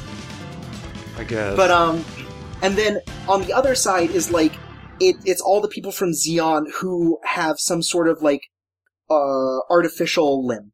Uh huh. Either their legs or their arms or both. And I don't remember what they refer to them, but it's basically they refer to them as like the leftovers army kind of thing. Like it's very much the army where people who are disabled go. Oh. Because it's very heavily into sort of sniper tactics. Wow. It's, it's a weird, Hmm. it's weird. I don't know if I, I mean, it's not leftovers, it's not that crude, Uh huh. but it's very obviously they've made this army for people so that they can learn how to snipe because they've built these like neural um, registers into the robot so they can better control it than if they just had like feet and legs. Okay. But it's still a very non-mobile unit, and so the Earth Force keeps like throwing people at the at this army to try to break through their like sniper thing, but the snipers keep shooting them down because they clearly have the advantage when people are just running at them. Because they're the best. Yeah, and So when It- do the robots come into this? they fight with robots, robot snipers. Oh, okay. Oh, okay. Okay. They're they are they are Gundam snipers. All right. They're like DOMs or something, I think is what they're called. But it is, I think, in four episodes the most distilled version of any Gundam story you can get. Mm-hmm. War is bad and war really fucks people up. But it's sweet when the big robots fight. Am I right, everybody? Well, okay, so then it comes to so our main character on the Earth side is named Io Fleming, and he is the biggest jackass. That's yeah. Okay. Like he he is just a a huge jackass, and I think he does it in a way because he's fucking sick of fighting. But when he fights and he like gets to move around, it it gives him this sort of like ecstasy that nothing else does. Uh huh. And his his like music thing is free jazz. That's uh, that is very much a microcosm of what Gundam is, and I think that's interesting. So when he fly, so when he's flying around, he's kind of chaotic about it, and he really likes just moving. And it's like he's it, so free jazz plays, and that's like his thing. Okay. And meanwhile, the group on the other end, who's like doing the sniping and very slow sort of stuff, is all like kind of doo-wop, sort of like very early jazz. Uh huh. Kind of, it gives that sort of feel of like you're just waiting for an enemy, kind of the calm before the storm sort of thing. And as it switches between these two perspectives, because on the Zeon side there's Daryl, who's like the the elite sniper of their group. Okay. Like he's just the best of the best. Right. And um and it's just like this back and forth like whoever has the focus their music plays and you get to see how that plays into how they fight. Mm-hmm. and just like all the it's just it feels the most distilled you can get with a Gundam story because everyone is fucked up. The person who's in charge of the earth army is like is like does drugs because they can't handle the like responsibility of sending these people out to die. And everyone hates and like everyone under her in that like in the directors group hates that and kind of wants her to die. Okay. and and everyone hates Io Fleming and wants him to die in battle. Like he has he has sort of like this illicit relationship with the, the acting captain but she hates him and everyone else hates him and just wants him to die so they keep sending him as the pilot because he's also the top ranking pilot right now hoping that he'll die Does he ever die? at the end, everyone, no, so at the end, kind of, at, so at the climax of this fight, they've built this neural thing for Daryl because he loses his, um, arms in a fight with, uh, Io. Okay. Cause Io gets a sweet Gundam that has four shields. Nice. Super shield Gundam that can, like, block a lot more of the shots, so he gets in and kind of his hectic style is too much for a lot of the snipers Uh huh. And he like and he fight and he ends up like taking off both of Daryl's arms and he Daryl gets a neural thing where he inserts his body into this Gundam and can control it with his mind, which makes him a lot better at piloting. Because he doesn't have to worry about the the like delay of movement for his hands Right. or Right. arms Yeah. or legs. And so it's this huge fight back and forth because both of them are both of them have done shit to the other in, in a way that has like made them both just hate each other. Yeah. And so it's this back and forth, and finally by the end, like, most of both armies have died in the chaos of these Gundams and everything. And at the end, it's like, Io gets captured because he's just not quite good enough compared to Daryl. And Daryl walks into him in his, like, interrogation room, and they get the little thing about, like, yeah, war fucking sucks, but when you pilot the Gundam, you feel alive in a way that nothing else does. So war is going to continue to happen because it gives this weird ecstasy to people. That is like, that is extremely on the nose. And that is the end. That ends it. So I don't, I, I liked it a lot. I liked a lot of the theming it did and the, the way it played with music and stuff, but it reminds me of all the reasons I also don't watch Gundam. Yeah, I I do. I I rolled my eyes a lot. Like you get, like it, there is a lot of cool stuff that happens in Gundam, but the theming and the story of it and like what it tries to say is really what turns me off. I'm honestly shocked that they would let a Gundam show go out there with the message all this sh- sucks, but we're gonna do it anyway because Gundams are sweet. That's that's kind of the idea is like there is there is a feeling you don't get besides being able to pilot this robot with everything you have. Yeah. And it's it's just so it's so weird and it's off-putting in a way because you don't want to root for anyone. Like I feel like other Gundams definitely have more clearly defined good guys and bad guys. hmm But the way they've built up like the long war aspect of this where everyone is just sick of it and kind of just wants everything to end gives off this very vibe of like, I don't want anyone to win. Because everyone is kind of fucked up. And yeah, it just reminds me of everything that makes me not want to watch Gundam series. You know who is winning? Who? Sunrise. You're right. When when I say that, put up a little graphic of Sunrise's net income from last year, and then cut out that I said any of this because that'll be funny. Okay. And and then play the X Files thing. Yeah. No, but um, yeah, it's like I I I liked it, but I would never watch another Gundam thing. Okay. I think Yeah. besides Build Fighters, And maybe because Build G Fighters Gundam. is. I I hear a lot of things about G Gundam that make it different. Maybe I'll look into it. Yeah. I mean, we watched that. We watched the final scene of the first episode, right? Yeah, it ruled. That's a really no, but it's it's it definitely comes off as this thing like I the the way that it handles war is not what I'm into. Yeah. I would rather just watch like Build Fighters where they just build Gundams and their kids who have to do that. and they're having a good time. Yeah. Um, Yeah, I am of the opinion. it feels like I'm of Gundam. Oh, sorry. Go ahead. I'm of the opinion that there's nothing too silly uh, or grand to not make something real out of it. But I don't understand why they do that with Gundam every time. Yeah, because it, feels like all of Gundam is about how disgusting war is. Yeah. And that seems disingenuous when you're also trying to sell these sweet, colorful toys. Yeah, like that's why I think Build Fighter resonates better. Is this sense of like, yeah, these are kids playing with really cool toys. And these toys are sweet. Buy them. And- and like that, and it plays with that fact. Like it's like, oh, this guy keeps breaking one particular arm off because of some weird technique he has. So I'm just going to fill my arm full of glue so that it sticks so hard that nothing, like, first of all, I can't move it. I can't move the joints. So I'm just gonna have to swing it wildly. But also he won't break my damn arm. And that's, that's really cool, honestly. yeah. Or they have like a racing thing where they're like, here's a whole bunch of ways you can mod your Gundam for racing. Build it. And we're gonna have a race. So PSA, if you're gonna watch Gundam, watch Build Fighters. Yeah, I honestly, And I, if you, that's want, how I if you want more, watch LBX, because that's alright too. Yeah, it's it, but yeah, uh, I I enjoyed my time with Thunderbolt, but I'm glad it was only four episodes. I'm glad it's over. Is ultimately how it comes out. Yeah. And uh, this last one I wanted to talk about only because of the. Uh, have you heard anything about the ending to Kumamiko? No. I have absolutely no idea. Okay, so this this is something that caused some extreme backlash. Oh, shoot. Are we talking. Oh, never mind. I was gonna do a wrestling joke. Carry on.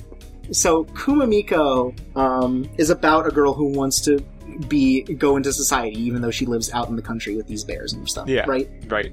So that's the that's her whole arc. Is it's everyone learning to accept that not everyone wants to be kind of in the role that they've been assigned to. Yeah, okay.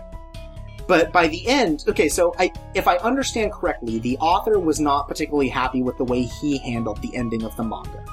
Oh no. Which no, it was it was a it was a it was a good ending for everyone. No, I mean I mean oh no instead, Yeah. and uh, I already don't like where this is going. Is it, it was a good ending, but he didn't quite like how things wrapped up. So anime decides to do an original ending. This original ending has it. So at some point, um, the girl Machi does a like performance of her like shrine stuff at in the town Yeah, that she lives near. And at some point, she like hallucinates that all of them are really mean and like throw rocks and shit at her. uh huh. And so she runs back to her bear friend, who and uh, Natsu, and is like, "I don't ever want to go back there again because this horrible thing. I, I I believe this horrible thing happened to me." And instead of Natsu being like, "That's not what happened. It's okay," he goes, "Ah." This works into my plan the whole time, which was to make it so that she doesn't want to leave. And so he takes advantage of the fact that she's like had this traumatic experience or believes that she has and uses it to be like, okay, well, she's never going to leave ever again, and reverts all the character development of every character for the past 11 episodes. You know what also did that? What? The Hannah Montana movie. What the? F- like at the end of the Hannah Montana movie, she's putting up a performance, and the whole movie has been about if she really wants to live live this double life, and if it's really the best for her. So she's Okay. putting up this performance as a fundraiser to stop a mall from being built built over farm ground, uh huh. and then sort of the pressure of performing this like fake song becomes too much for her, and she takes off the wig, and she's like, "I don't want to live this double life anymore." And then everybody in the crowd's like, no, but we love Hannah Montana. And we promise if you put the wig back on, we won't tell anybody that you just bared yourself in front of us. And we don't, we don't give a shit about how you feel as long as we get our pop music. And then she's like, okay. Yeah. And then she's like, okay. And then she performs uh, Best of Both Worlds. Okay. So that's, so that's how Kumi goes. Uh, fans did not like it. No, I'm the, au- glad. the original author did not like it. I'm it. s- really glad. to the to the point where apparently there was so much derision that the uh, the the episode director or writer for that episode hmm had to close down both his Twitter and his Facebook. Oh, that's a little unfortunate. That's a little unfortunate how deep that is. But yeah, no, as far as I can tell, no one liked how this ended up panning out. But it was like a huge, huge thing because of how backwards it was to the rest of the messages. That is, uh, that is like some straight up V for Vendetta movie stuff. and and apparently they like redid the uh the ending song to have new lyrics about how like she's totally fine living where she is now and not knowing anything about technology. Oh my god. yeah, I don't, That's terrible.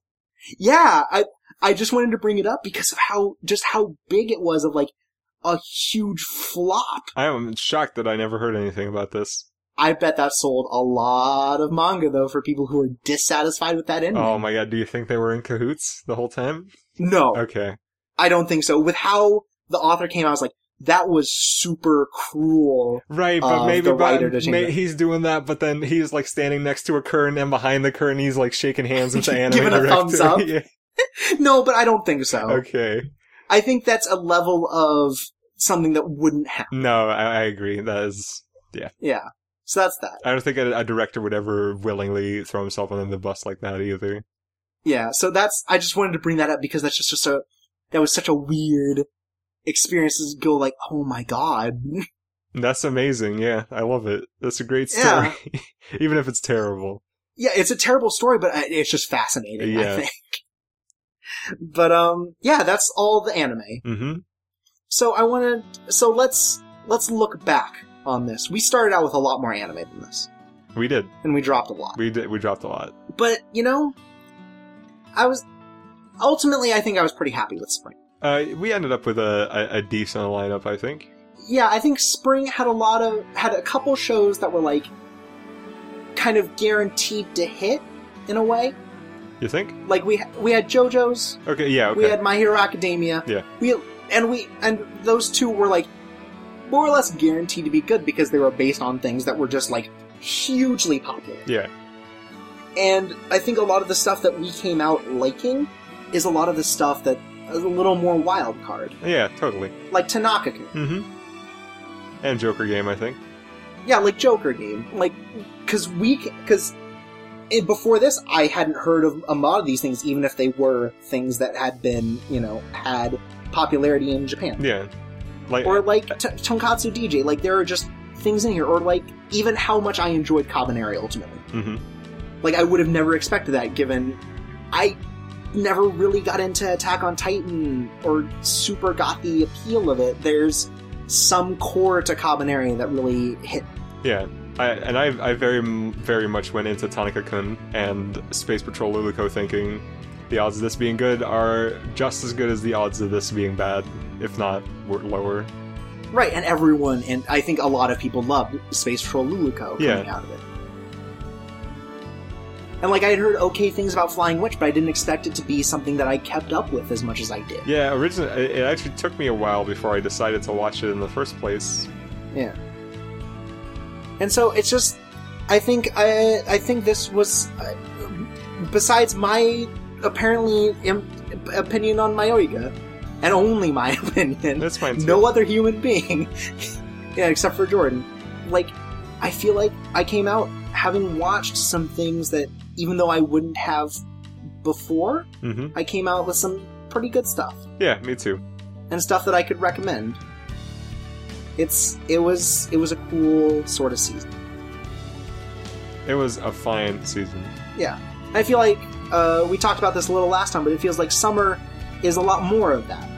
It doesn't feel like there there's one or two like breakout new things happening. It feels like a lot more of kind of the we'll figure out if this is good once we watch it. Yeah, You know? and it's been um, it's been pretty good so far. I've only I've watched three shows and it's two out of three for Yeah, we're, we're recording uh, this after uh, the first weekend of new anime. Yeah. And I've watched four and have come up with po- like very positive feelings about them of three of them. And it's and that's cool. yeah. That's cool to see opening is like early on it's like there's there's some real potential here. Mhm. And I'm and I like that. I like that a lot. I like it too. Just like I like anime. Yeah, I love anime. It's great. You can watch it with your Mhm. eyes. Yep, I do it all the time. Yeah. So before we go, I have some uh, fan mail. Oh I'd right, okay. So first up is a response to something uh, that we said in the last uh, episode, Okay. which is about the the art club is a problem. Yeah. And so this is friend of the show QB who's writing in saying that the art club anime is actually slightly less skeevy than the first impression. Because the first chapter reveals uh, he's using the anime waifu thing to cover up the fact that he likes the main girl. And the main girl very clearly likes him. Okay. but he still does it and it's a big part of the show. Hmm. but uh, he goes on later to say that it's one of the few rom-coms where he feels that both leads generally like each other and are friends that don't hate the other one or other people that they hang out with and like they feel like they have a genuine relationship to it Okay. and so like it and that seems very rare in a way for like shojo sort of like romances kind of like this i know this isn't quite shojo but like these sorts of romances tend to be kind of weird and it's hard to find a very like genuine couple Yeah.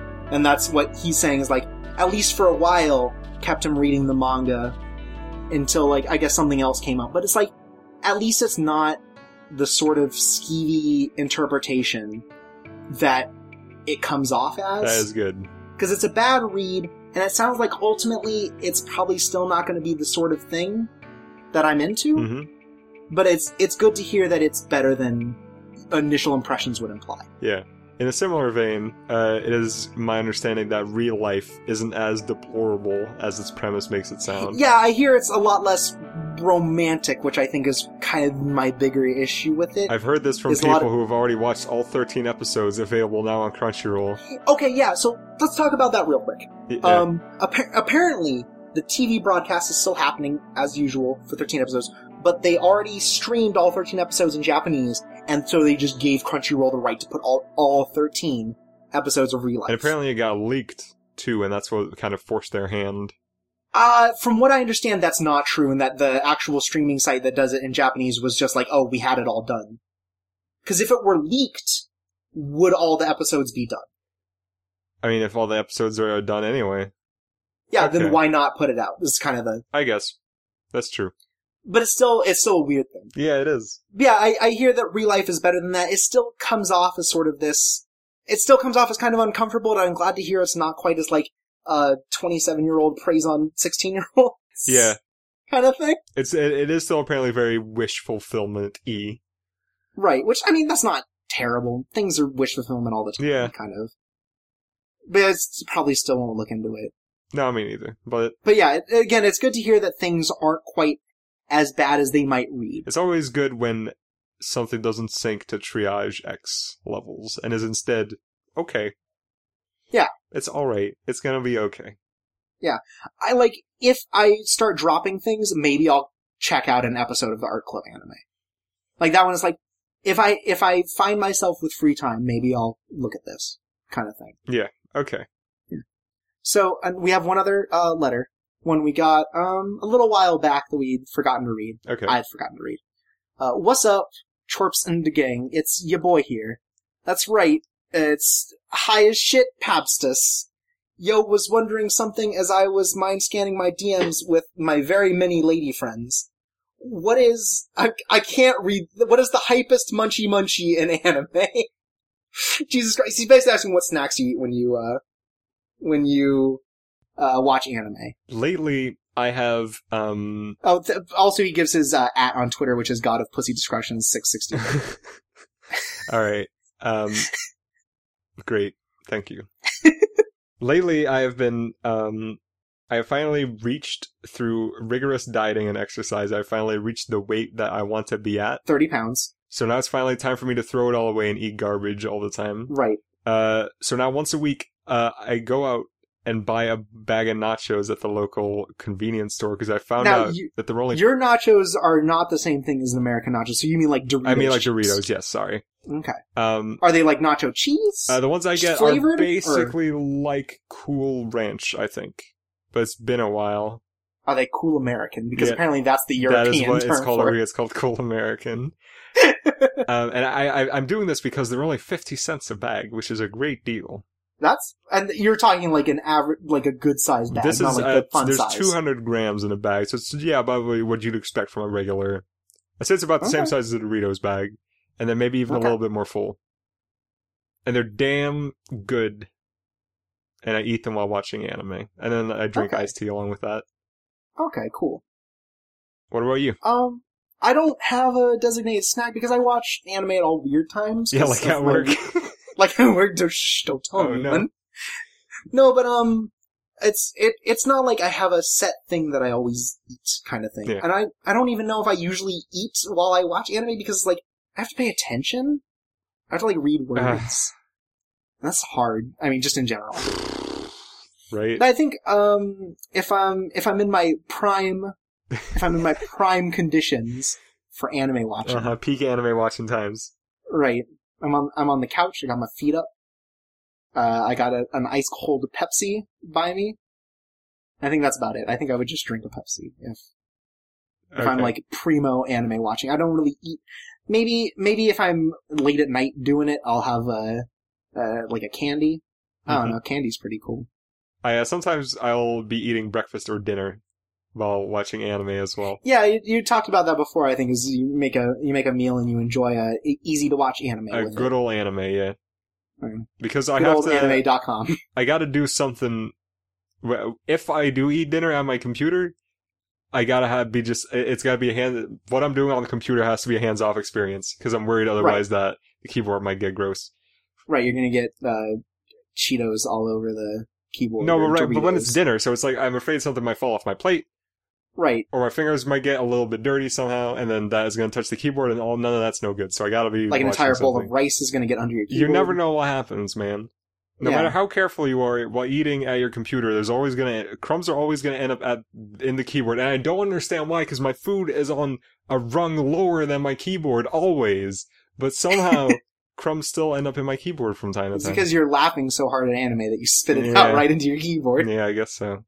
Somehow you spit it underneath your keyboard immediately. Actually, my keyboard situation's not that bad now that I think about it, but it's something that I know a lot other people have a lot of trouble with, like my mother. Yeah. A lot of ash gets into my mother's keyboard What? because she she smokes a lot. Ah, okay.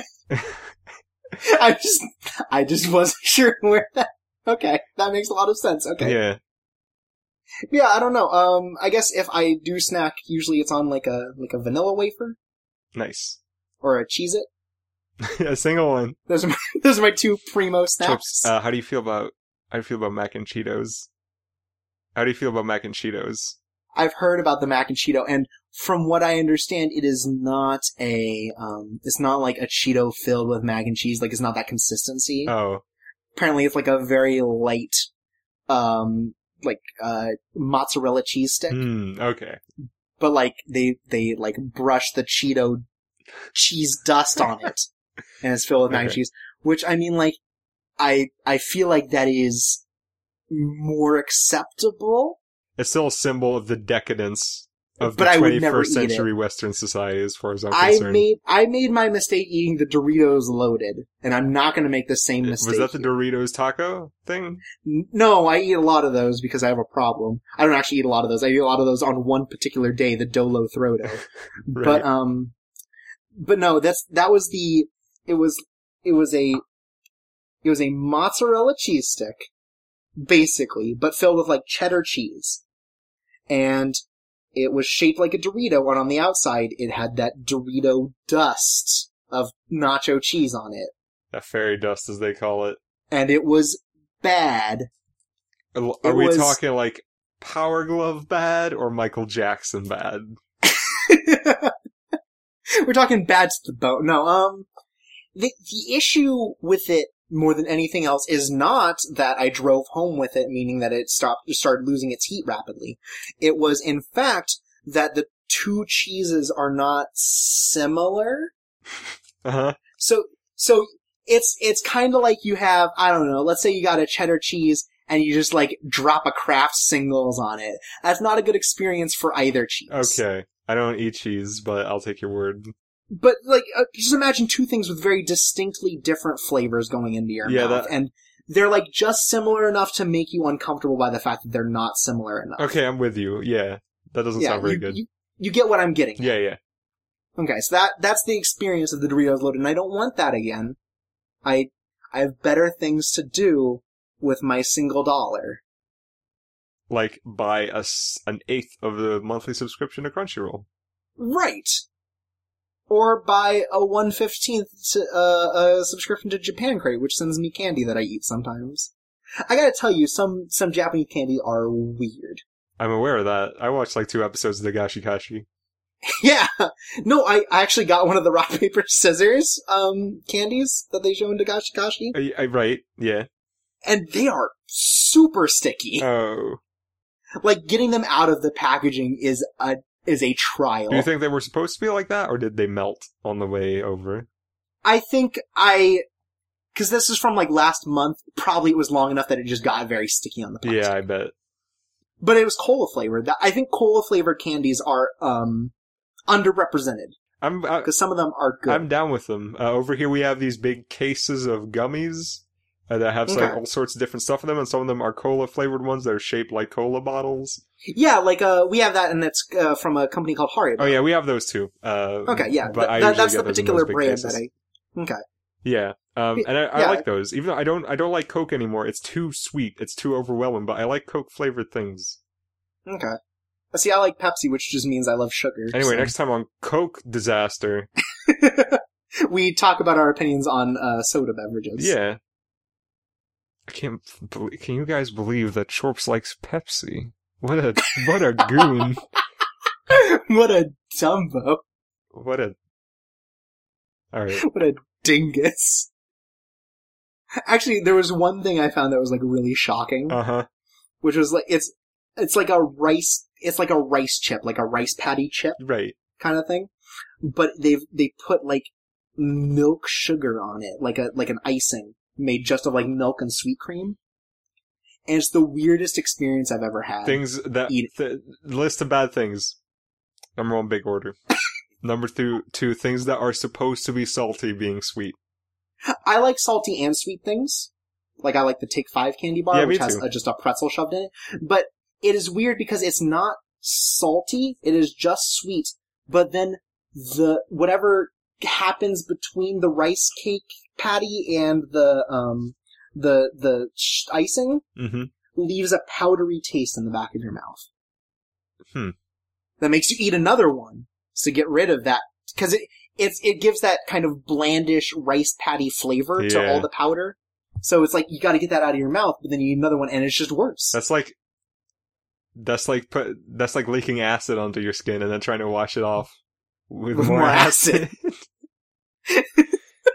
it's it's like gas putting gasoline on your body yeah, it's like it's like watching Mirai Nikki and being like, "Man, that sucked. I gotta get, I gotta wash the bad taste of that out of my mouth." with some big and order. with some big order, uh, a big order, a, a big order of lo- Doritos Loco Tacos. As far as I understand, the ten episode big order thing just ended with an anime original ending. Yeah, That was bad. that's no, yeah. All right, what a surprise! what a surprise. What a surprise that this is bad. Whew. Oh, I can't believe it. Uh, uh, can you believe it? Sometimes anime is bad, but we watched a lot of good anime, We and I hope you're watching a lot of good anime too. and eating good snacks. Yeah. Oh, actually, I did Oh have God. one more thing to say before I leave. Sorry. It's okay. Uh, it was that I forgot about a series that I was going to watch because it got picked up, which is an adaptation adaptation of Planetarian, the visual novel, Okay, which is being done as a series of OVAs that Funimation picked up. sweet. And like, I think the weird thing about it, so it's by Key. I've, I've talked about Key enough on here, but it's like it is a kinetic novel. There is no choice to it. Right. So it's just a, it's, it's basically you being guided through a story, and I think that fact makes it a good candidate for an anime, and David Pro is handling it, so I'm sure it's gonna look nice. Sweet. And I'm just excited to see it because I wouldn't have expected to get picked up. Any words on any word on Hanabano log yet? I found raws of them, all of them. I, I haven't seen anyone willing to pick it up and translate it yet, though, but I will keep looking. I guess that means it's up to us. The first Choco Disaster original, well, not original. Yeah, but we're gonna do the the the subbing. Yep. And um, Funimation licensed the new uh, Makoto Shinkai movie, Your Name. Sweet. So that is coming out sometime this year, which I guess means that it will be within time for us to watch it for the the year. Yeah. Because I was worried it wasn't going to get picked up, but if Funimation's licensed it, I'm sure it's going to come come out at least near release, I bet it'll come out on Blu-ray before Death Parade. And then we can Find talk about it. time. Find out next time. I've been Tropsoy. I've been Jordan. And here's the long ass podcast where we talk about our anime opinions. Choco Disaster. Next time, we'll uh, we'll give you a little uh, halfway point look at the shows that we decided to watch on summer. See you then. See ya.